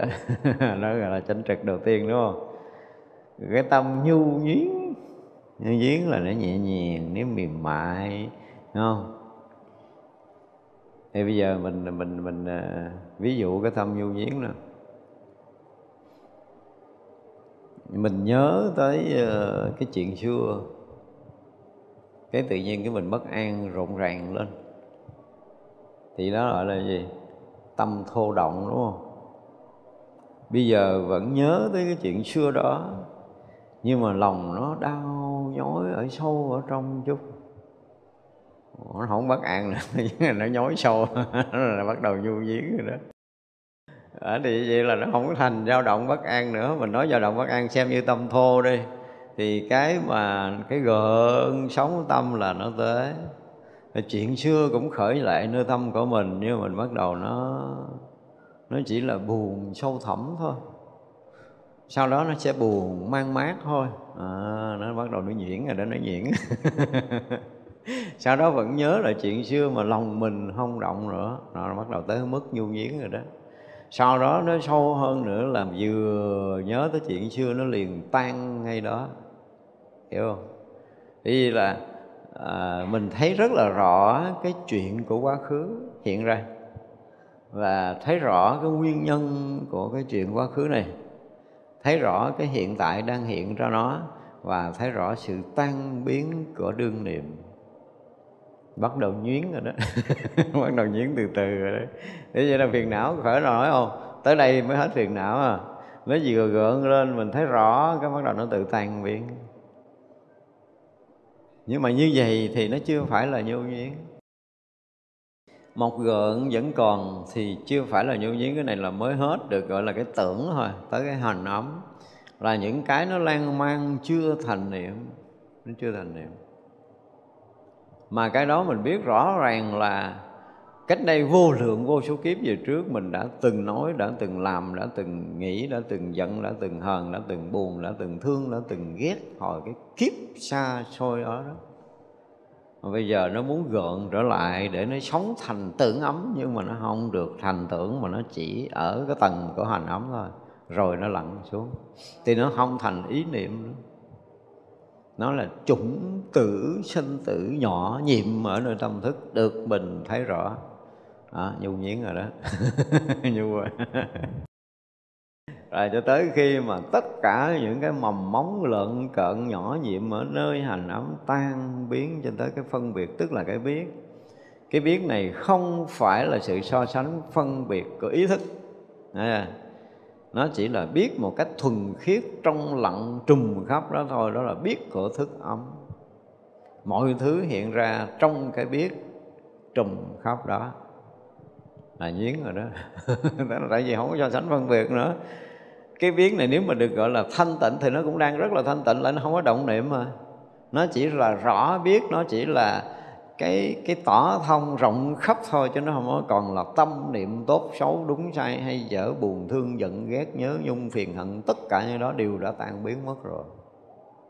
Và và cái biết này nó không phải là thân, cái biết này nó không phải là tâm mà nó chỉ là cái thức thôi. Nhiến rồi đó. Tới mức độ nhiến đó thấy không? Thì ở đây gọi là được đang ở trong cái đại định đó, chứ không có vừa tại vì cái biết mà nó không có động mà nó biết khóc mà. Tới đây là gì? Là là tự tịnh tự định gì đó là gì đó gọi là định huệ đồng đẳng đó. cái biết của thức ấm là cái biết của định huệ đồng đẳng nhưng mà vẫn còn cái biết để biết khóc vẫn còn cái biết để biết khóc. Rồi tới qua hết cái biết biết khóc là mất đi cái biết này thì mất đi cái mình.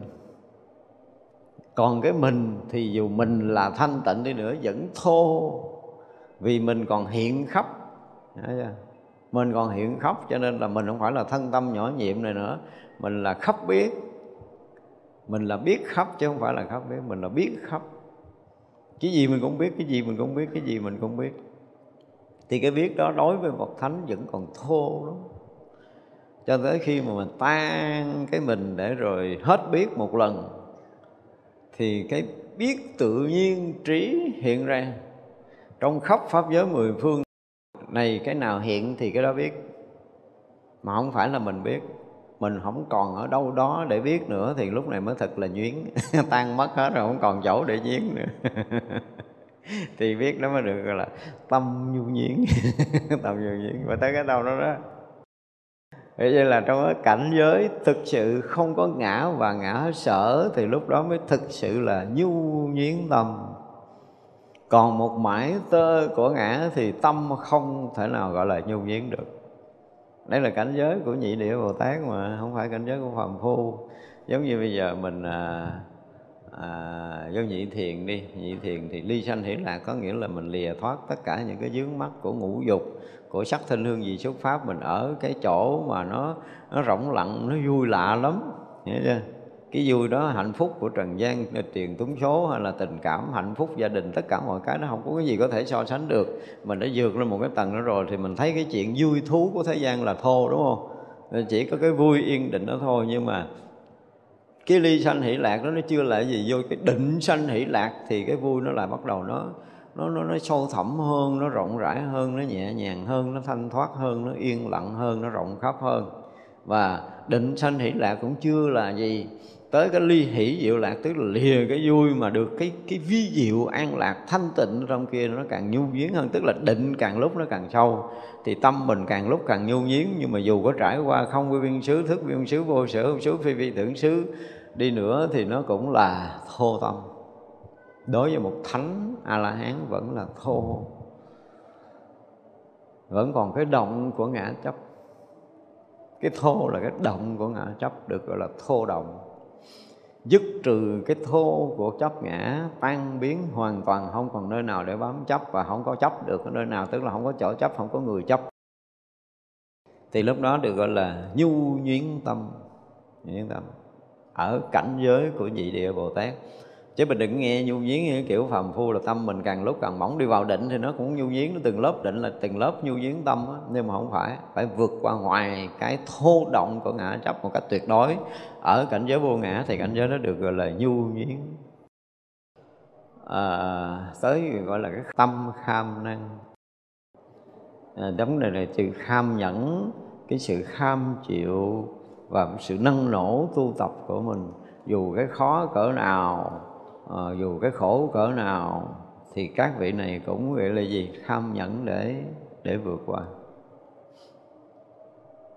Nó không phải là tinh tấn thô động kiểu của mình thức ngày thức đêm để mà để mà tinh tấn tu hành rồi nhịn ăn nhịn uống rồi ngồi hoài không nằm mà đi hoài không đứng hay gì nó là thô lắm nó thô. Tức là cái kham là gì? Mình gần như là một cái sự kham chịu kham nhẫn nhưng mà không phải các vị bồ tát có thể uh, ngồi xuống một chỗ để nhập vào cái định đó cái định đó phải trải qua hàng tỷ của tỷ năm mới bước qua cái định thứ hai Nghe không? thì vị Bồ Tát nó cũng phải nhập trong định nó đúng một tỷ năm tỷ lẻ một năm để bước qua cái định mới. Thì các vị cũng phải gọi là kham năng. Kham năng. Để các vị ở trong cái cảnh giới đó đủ cái uh, cái gì? Thiện căn đủ cái phước đức đủ nhân duyên đủ cái cái tuệ nhãn đủ cái trí chứng để bước qua một cảnh giới kế tiếp. Thì các vị bồ tát cũng phải đủ cái thời gian không hề có một niệm nôn nóng nào một tỷ lẻ một kiếp là yên đó, đúng một tỷ lẻ một kiếp. Một tỷ lẻ một năm là đúng một tỷ lẻ một. Không thêm, không bớt, không có cái tâm nôn nóng, tuyệt đối không bao giờ có. Giống như kham nhẫn để chịu đựng chờ đợi vậy đó, kiểu của mình là như vậy. Nhưng mà các vị thấy rất là rõ, phải bước vào cảnh giới đó là cái tầng bậc tâm mình như thế nào, cái trí tuệ mình như thế nào, cái lòng từ mình như thế nào, cái lợi ích chúng sanh như thế nào thì các vị phải làm cho đúng như thế đó để bước vào một tầng bậc mới đó gọi là tâm kham năng. Kham. Đó, chúng ta phải thấy cái cái cái cái gì cái nhị địa nó khác lắm. Và cái tâm cái tâm điều phục. Cái nghĩa điều phục là ví dụ như mình à, mình có thể điều phục một người mình làm quen người đó xong rồi mình khiển người đó làm theo ý mình đúng không? Gọi là mình điều phục được người đó.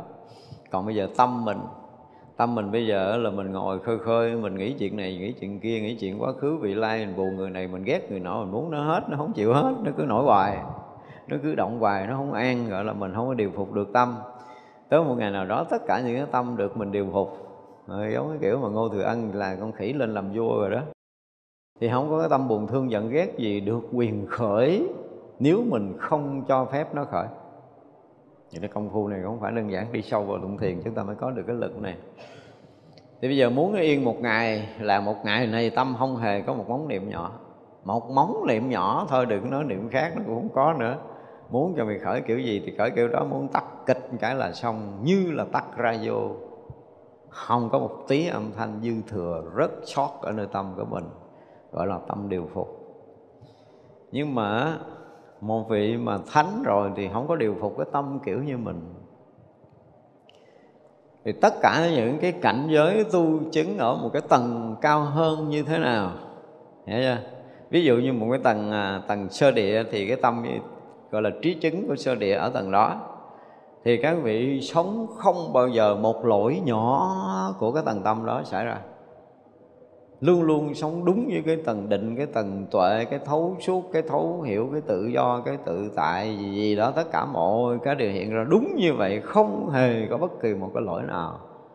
Và bây giờ sau khi đã thành tựu bao nhiêu cái công hạnh, bao nhiêu cái phước đức, bao nhiêu cái thiền định, bao nhiêu cái trí tuệ thì bắt đầu bước qua cái nhị địa bồ tát thì tâm tương ưng với cảnh giới của nhị địa và trong xuyên suốt quá trình ở cảnh giới nhị địa là tâm không hề có bất kỳ có một lỗi nhỏ nào trong cảnh giới của nhị địa vừa thấy thuần khiết, tương ưng, không có một chút lỗi lầm. Giống như là cân đúng một trăm rồi là không có trăm ký, là trăm ký không có không có thay đổi. Không thay đổi nữa thành một khối rồi. Một khối tâm một khối tâm ở cảnh giới thánh chứ không phải là chuyên nhất, không phải là là định nữa nha, không phải là định, mà nó là một cái gì nó rất là sống động, nhưng mà nó tương ưng với tất cả những cái gì nhỏ nhiệm nhất trong cảnh giới trí tuệ giác ngộ của trí chứng nhị địa.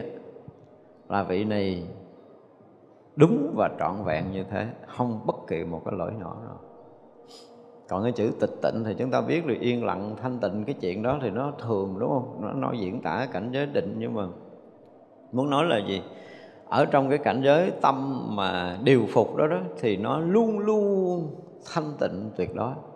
Dù là đi các cõi lợi ích chúng sanh. Rồi đây mới là cái chuyện hay của bồ tát nhị địa rồi nha lui tới các cõi, thậm chí là xuống tới địa ngục, rồi ngạo quỷ, súc sanh, loài người, a tu la, cõi trời, hay là các cái cõi khác á. Nhưng mà vẫn tịch tịnh, tuyệt đối, không bị bất kỳ cõi nào tác động để lai đổ được. Bị động tâm được. Không bao giờ bị ô nhiễm, vẫn ở cảnh giới tịch tịnh, tuyệt đối đó, không bao giờ ô nhiễm. Nhị địa bồ tát đã tới cảnh giới này rồi lui tới sanh tử là tâm tịch tịnh thuần khiết luôn.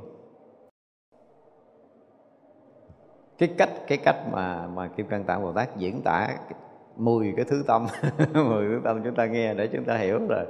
Bồ Tát lui tới sanh tử nói đây không phải là ở một chỗ đâu, phải là nói chuyện của Bồ Tát là không còn chuyện nghi, ngơi nghĩ bất kỳ cái cõi giới nào nha Bồ Tát là luôn đi tất cả các cõi nhưng mà đây là muốn diễn tả cảnh giới tâm của các vị thôi chứ không phải là ngồi một chỗ à. chuyện này không phải chuyện ngồi một chỗ đâu. Và chuyện lui tới độ sanh các vị á. Thì tâm vừa điều phục này vừa tịch tịnh và vừa thuần thiện. Từ thuần thiện là cái từ của mình. Nhưng các vị là cái gì? À, tràn đầy cái đại bi. Tại vì đi các cõi để đi lợi ích chúng sanh mà. Và à, cái cái khoảnh khắc giác ngộ thì cái tâm đại bi, đã tràn ngập và bây giờ là luôn cái từ thuần thiện này là làm lợi làm lợi, nghĩ vợ, lợi, nói lại đó. Tức là làm cái gì cũng có lợi, nghĩ cái gì cũng có lợi cho chúng sanh và nói cái gì cũng lợi ích cho chúng sanh thì gọi là thuần thiện. Nhưng mà cái từ thuần thiện không đủ không đủ để diễn tả cái tâm của bậc nhị địa, tức là tràn ngập cái đại bi tâm. Lúc nào cũng thể hiện tâm đại bi để cứu khổ ban vui cho tất cả các loài, các cõi lúc nào cái tâm đó cũng hiển hiện hết và ở ở đây dụng từ là chẳng tạp nhưng mà thực sự là ở trong định tuyệt đối không lai động mặc dầu lưu tới các cõi. Và tâm không có à, ở đây dùng cái từ chữ cố cố chấp cố luyến cố huyến huyến luyến không có. Mặc dầu là đi xuống cõi người à, mà tại vì mình à, cái hồi đó mình à, mình nghĩ mình xuống đây sáu chục năm thôi. Thì xuống sáu chục năm đi về kéo bắt đầu quay lại. Hiểu không? Tại công việc chưa xong quay lại. Quay lại cái đi về chưa xong quay lại chưa về chưa xong đi lại. Cái người ta đứng mà ta nhìn nếu có thằng cha nào có thần thông á cho nó ủa cái ông này tới lui cõi này hoài vậy là ông còn sanh tử. Ông còn luyến tiếc cái cõi này. Xin thưa ông cõi tới đây triệu lần nữa rồi cũng không có chỗ đi dính không có luyến tiếc nhưng mà vì cái tâm đại bi để cứu thoát mà cái người này cứu họ chưa xong. Còn quá nhiều người có duyên ở cõi này mình chưa có giúp được hết. Cho nên trở lại đây tiếp. Chứ không phải liên tiếc loài người. Không có cái chuyện liên tiếc loài người đâu. Hoặc là nhiều khi lui tới địa ngục hoài nói gia này bị thoát không khỏi, còn cái nghiệp phải quay tới quay luôn không phải. Đó tức là, gọi là cái cố luyến, tức là mặc dầu lui tới ở cái cõi nước đó nhiều lần nhưng không phải là vì cái lưu luyến, không phải vì luyến tiếc, không phải vì cái luyến ái mà lui tới. Không có cái tâm này. Có khi là liên tục nhiều đời, vị bồ tát có lui tới làm người. Nếu mà chúng ta đủ cái sức thiền định để chúng ta sôi căng cái vị bồ tát đó là trước đây Ờ, là ở đâu rồi? Trước đây ở đâu? Trước đây ở đâu? Trước đây ở đâu? Nói rõ ràng là bỏ cõi người rồi cái là dọn về trển chơi một chút rồi quay xuống làm người. Cái tới lui cõi người là liên tục, có khi 10 đời 20 đời liên tục. Thì cứ nghĩ rằng ông này tu cũng thoát, thấy ông quay lại ông làm người hoài. Xin lỗi, không phải chuyện đó đâu. Không phải.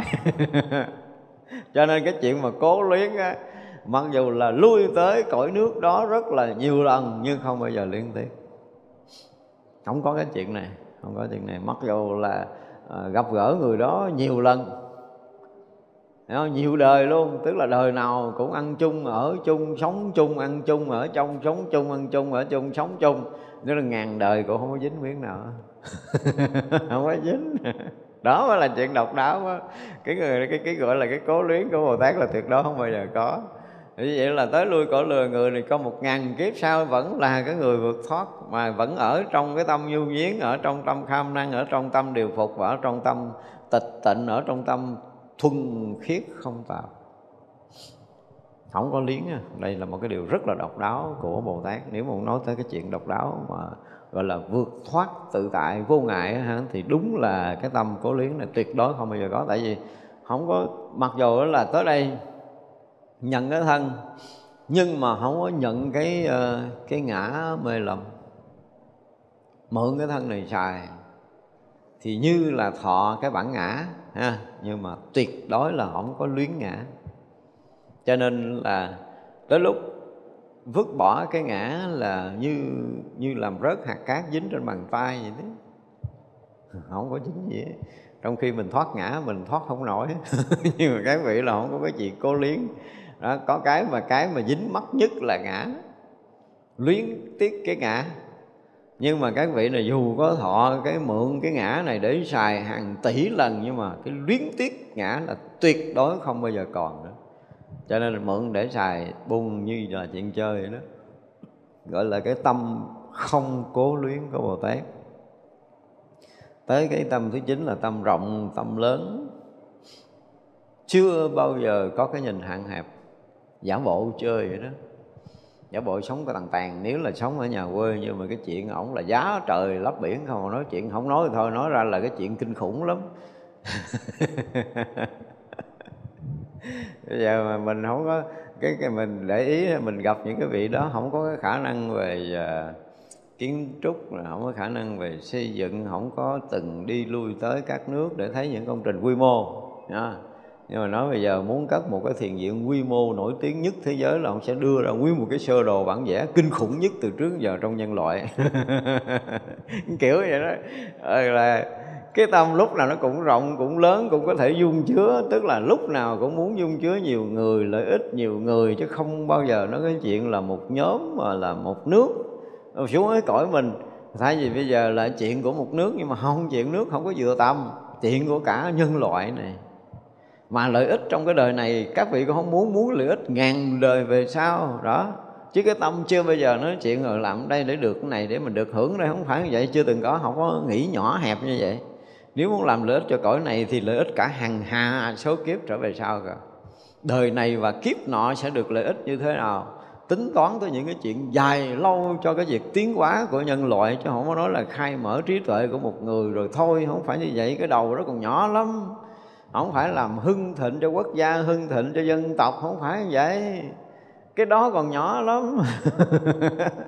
Cho nên nói cái tâm của bồ tát mà nếu mà không chịu nói, y như là như là xanh ở hố bơm để nổ vậy đó. Không nổ là banh sát không còn ai rồi. Nếu mà không chịu nói hết lòng, hết dạ ra mà cái chuyện muốn làm á, hiểu không? Mà không chịu phải tâm sự với một cái người nào đó là người mình kế bên người nghe. Không biết là ông này cũng nằm mộng nó mớ. Nhưng mà thật tâm của bồ tát là như vậy. Không phải xây dựng ví dụ như xây dựng cái, cõi này ờ, là không phải là cho nó giàu có nó hưng thịnh mà thực sự nó trở thành một cõi cực lạc hoặc là mơ cõi không bao giờ khổ, sống với một cái đời sống đầy an lạc, đầy hạnh phúc, đầy văn minh, tất cả những cái đều lên tới một cái ngưỡng cực đỉnh của nó, chứ không phải là thoát hết khổ nghèo đói. Nói chuyện bình thường lắm. Gọi là cái tâm rộng lớn và không phải chuyện mình xây dựng đây có thể nói là nâng cái tầm của cái loài người nó ngang tương ưng với cái tầng trời để lui tới trời chơi. Làm việc giống như hồi xưa là có trời có người nó gần nhau, giờ nó xa nhau lắm. Tức là hai tâm thức nó xa cho nên nó cách sống nó xa. Thành ra cái chuyện mà gọi là được có thể ăn hưởng một bữa tiệc cỡ trời là loại người mình kiếm không ra đâu. Đúng không? Nhưng mà mình muốn nâng tầm của tất cả những người trong cái loài người của mình ở một cái tầng tương ưng với cái phước báo của loài trời thì những cái gì mà liên quan tới vật chất ăn hưởng sinh hoạt của mình nó ngang tới mấy ông trời hạnh phúc, ngang dưới trời, ví dụ vậy, thì nghĩ những cái chuyện như vậy đó. Chứ không phải nhân loại mà được sung sướng qua ngày, cơm no, áo ấm, rồi nhà ở bình thường, không có chuyện bình thường. Cái đầu của các vị bồ tát là không tính tới cái chuyện bình thường rồi cho mình đạt được những cái định sâu để mình lui tới những cái cảnh thiền định của mình vượt thoát cái cõi phàm để chứng cõi thánh cái gì đó được giác ngộ giải thoát. Vân vân tất cả những cái chuyện đó là một cái à, một cái tâm nguyện một cái sự tính toán đầy ở nơi tâm của các vị bồ tát. Không có nói chuyện thường thường không có rảnh nói cái chuyện thường không có mất công. cho nên cái duyên cái nhiều khi là uh, phải nói chuyện với một người hai người phải mất thời gian 5 phút 3 phút thì thật là rất là phí. Vì cái chuyện của người đó không có thể nói chuyện lắc nhắc được. Mà có những người mà cái làm phiền làm mất thời gian thấy tội cho người khác thôi. Và chính họ cũng làm cản trở cái phước báo của họ tại vì cái thời gian đó là thời gian của vị kia làm đủ tất cả các chuyện. Không có đơn giản đâu một vị bồ tát không hề ở không nhưng mà cái cái việc làm của họ thì người bên cạnh hoàn toàn không biết. Có thấy họ nằm không tưởng họ nghĩ cho họ đi đâu thì mình cũng đâu biết đâu. Nhiều khi mình ngồi chơi với họ, thấy họ ngã ngửa và họ nghĩ tưởng là cũng mệt rồi, cái mình xin phép mình đi về. Nhưng mà không phải là không đi đâu rồi đấy thì rõ ràng là cái tâm các vị này không có dừng lại một chỗ nào. Và không thể vì một cái việc nhỏ nhặt để làm mất cái thời gian vì vô lượng vô số cõi chúng sanh là vô lượng vô số cái việc khổ của họ đang cần. Cõi người này cái khổ đâu có bao nhiêu. Mặc dù là rất nhiều cái chuyện khổ của trần gian, nhưng mà không nhiêu so với các cõi khác. Mỗi cõi mà nó thấp hơn mình một chút về phước báo mà trời ơi, cái chuyện khổ của nó còn kinh hoàng lắm. Tức là phước báo mà nó thấp hơn, thì cái tầng sanh tử nó thấp hơn cái cái gọi là cái sinh hoạt, tất cả mọi thứ học hỏi cái văn minh nó còn thấp hơn, thì cái việc xấu ác là nhiều hơn. Và việc xấu ác nhiều hơn thì bất an, đau khổ xảy ra trong cõi nước của nó nhiều hơn. Mình đâu có thấy đâu mình khổ của loài người là mình thấy ghê quá rồi. Nhưng mà thấp hơn một chút, chúng ta thấy kinh hoàng lắm. Nhà ra các vị bồ tát không có ở không nên cái nhìn của họ là muốn thay đổi cái đời sống khổ, đau, muốn nâng tầm phước báo của cả một cái cõi nước đó. Chứ không phải là giáo hóa cho một người, hai người có duyên đâu. Nói thì nói là giáo hóa người có duyên thì đương nhiên người có duyên phải được giáo hóa rồi, đó là chuyện bình thường. Nhưng mà cái tâm nguyện bồ tát là thành tựu cho tất cả chúng sanh muôn loài, muốn cho tất cả chúng sanh muôn loài đều được thành phật mà. Tâm không thể nhỏ được. Tâm nhỏ làm sao cứu chúng sanh thành phật được? Mà là không phải một đời mà bao nhiêu tỷ kiếp kể từ khi gặp cho tới khi nó thành Phật là hằng hà sa số kiếp không tính lường được mà đời nào mình sanh ở đâu. Mình sanh như thế nào mình học đạo ra làm sao rồi là à, tiến hóa hay là lùi sai phạm hay là làm đúng tất cả những chuyện đó Bồ Tát đều theo dõi dạy dỗ và uống nắng để nâng tầm mình để cho mình tới ngày thành Phật. Đâu phải chuyện nhỏ. Thành tựu một người không phải chuyện nhỏ chúng ta thấy ví dụ như bây giờ mấy cái ông mà giáo sư, tiến sĩ mà khi ờ, đo cái IQ của một đứa bé, họ phát hiện đây là cái IQ dữ rồi nè. Thì họ đầu tư, đúng không? Thì thứ nhất là ví dụ như là ở mấy cái trường đại học quốc tế mà nó qua Việt Nam, nó gặp những đứa bé mà thần sầu quỷ khóc một cái là bắt đầu nó đầu tư luôn.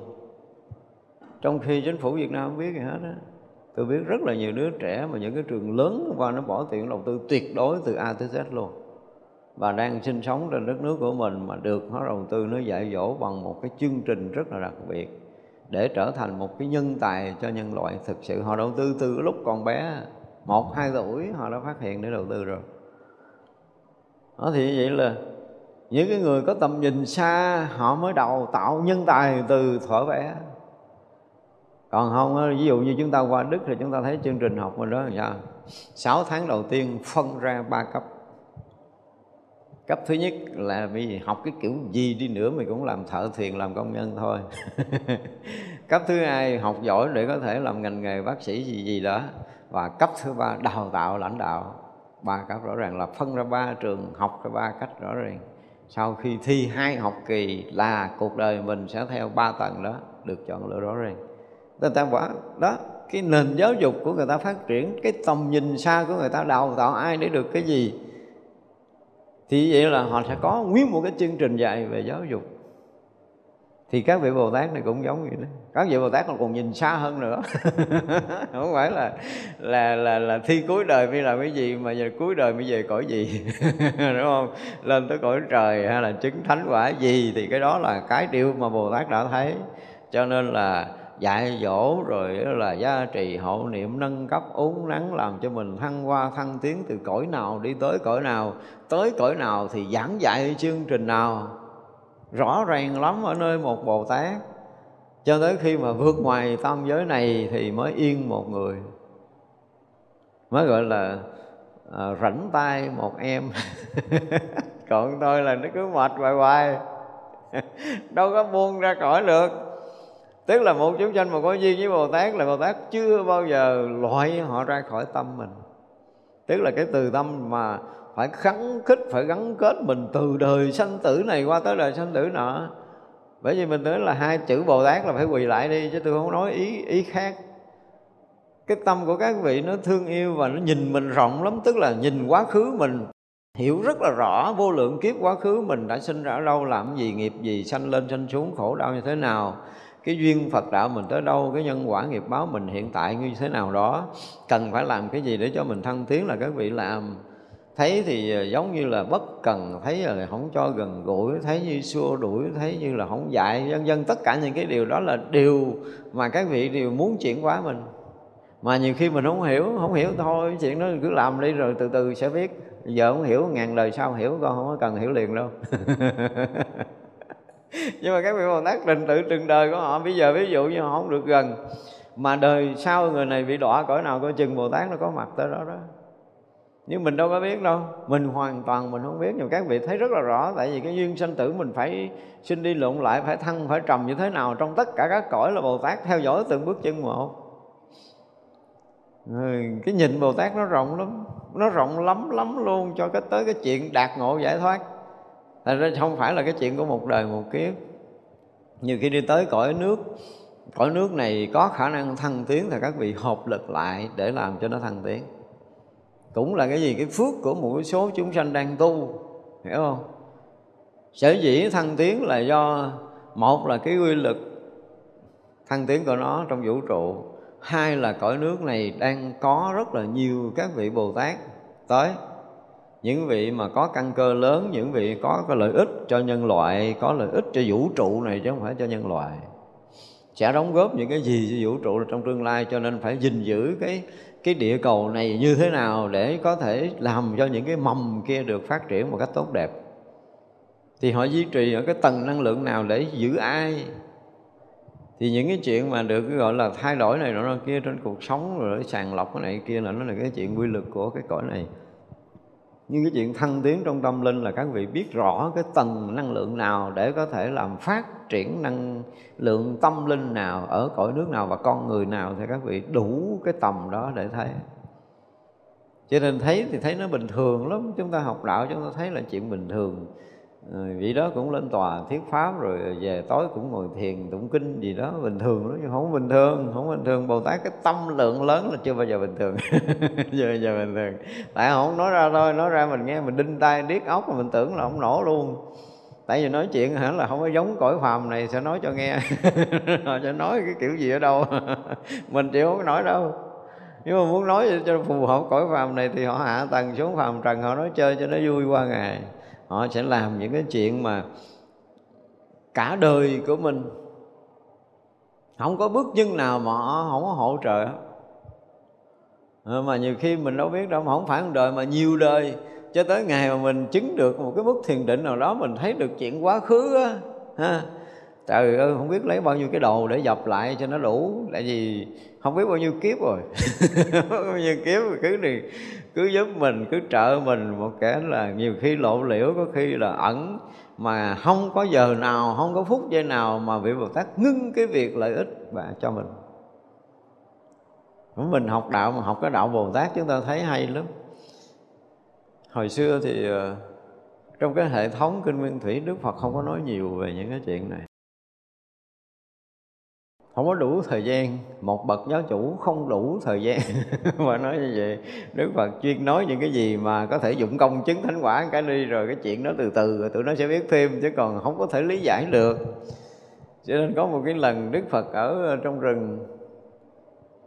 Đức phật cũng thấy rõ là cũng có nhiều người thắc mắc, nói chuyện thiên văn, địa lý, rồi chuyện quá khứ, vị lai đức thế tôn không biết có biết không á? Hiểu không? Thì ngay khi đó đức phật mới hốt một nắm lá, đưa lên chúng tỳ kheo, hỏi này các tỳ kheo, cái nắm lá trong tay của ta nhiều hay là lá rừng nhiều?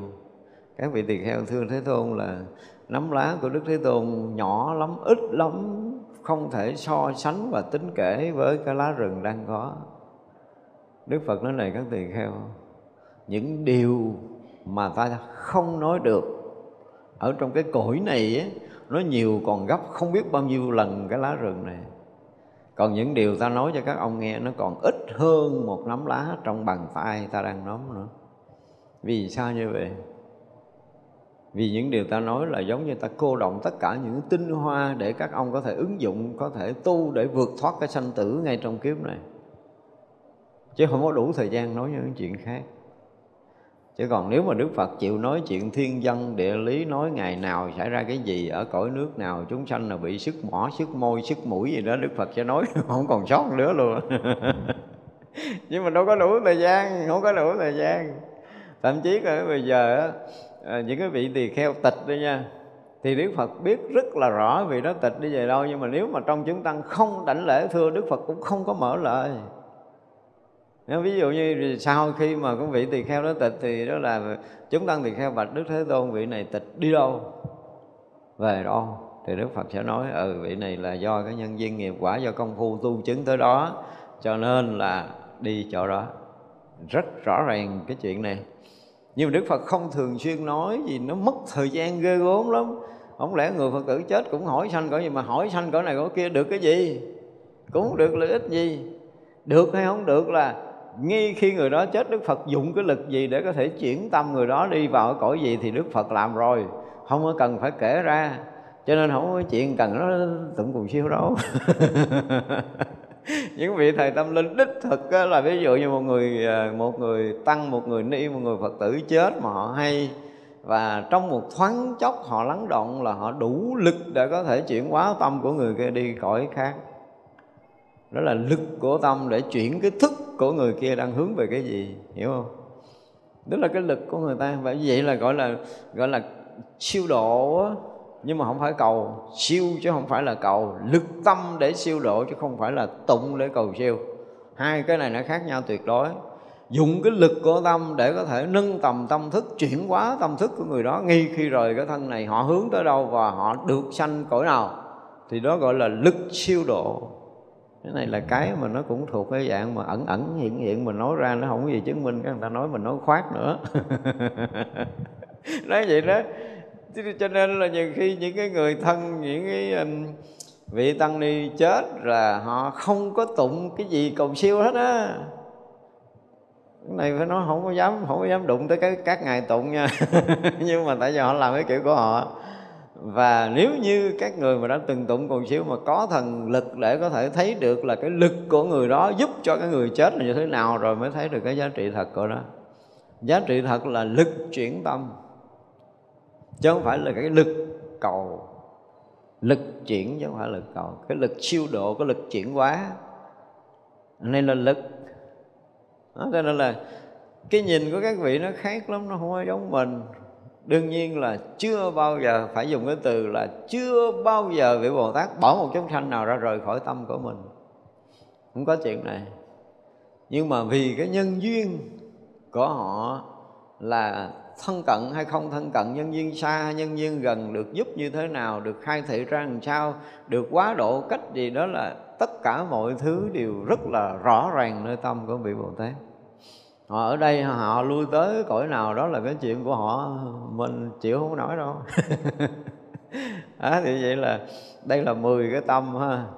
Như vậy là tâm mà chánh trực là tâm nhu nhiến tâm kham năng tâm điều phục tâm tịch tịnh tâm thuần thiện tâm chẳng tạp tâm không cố luyến tâm rộng và tâm lớn.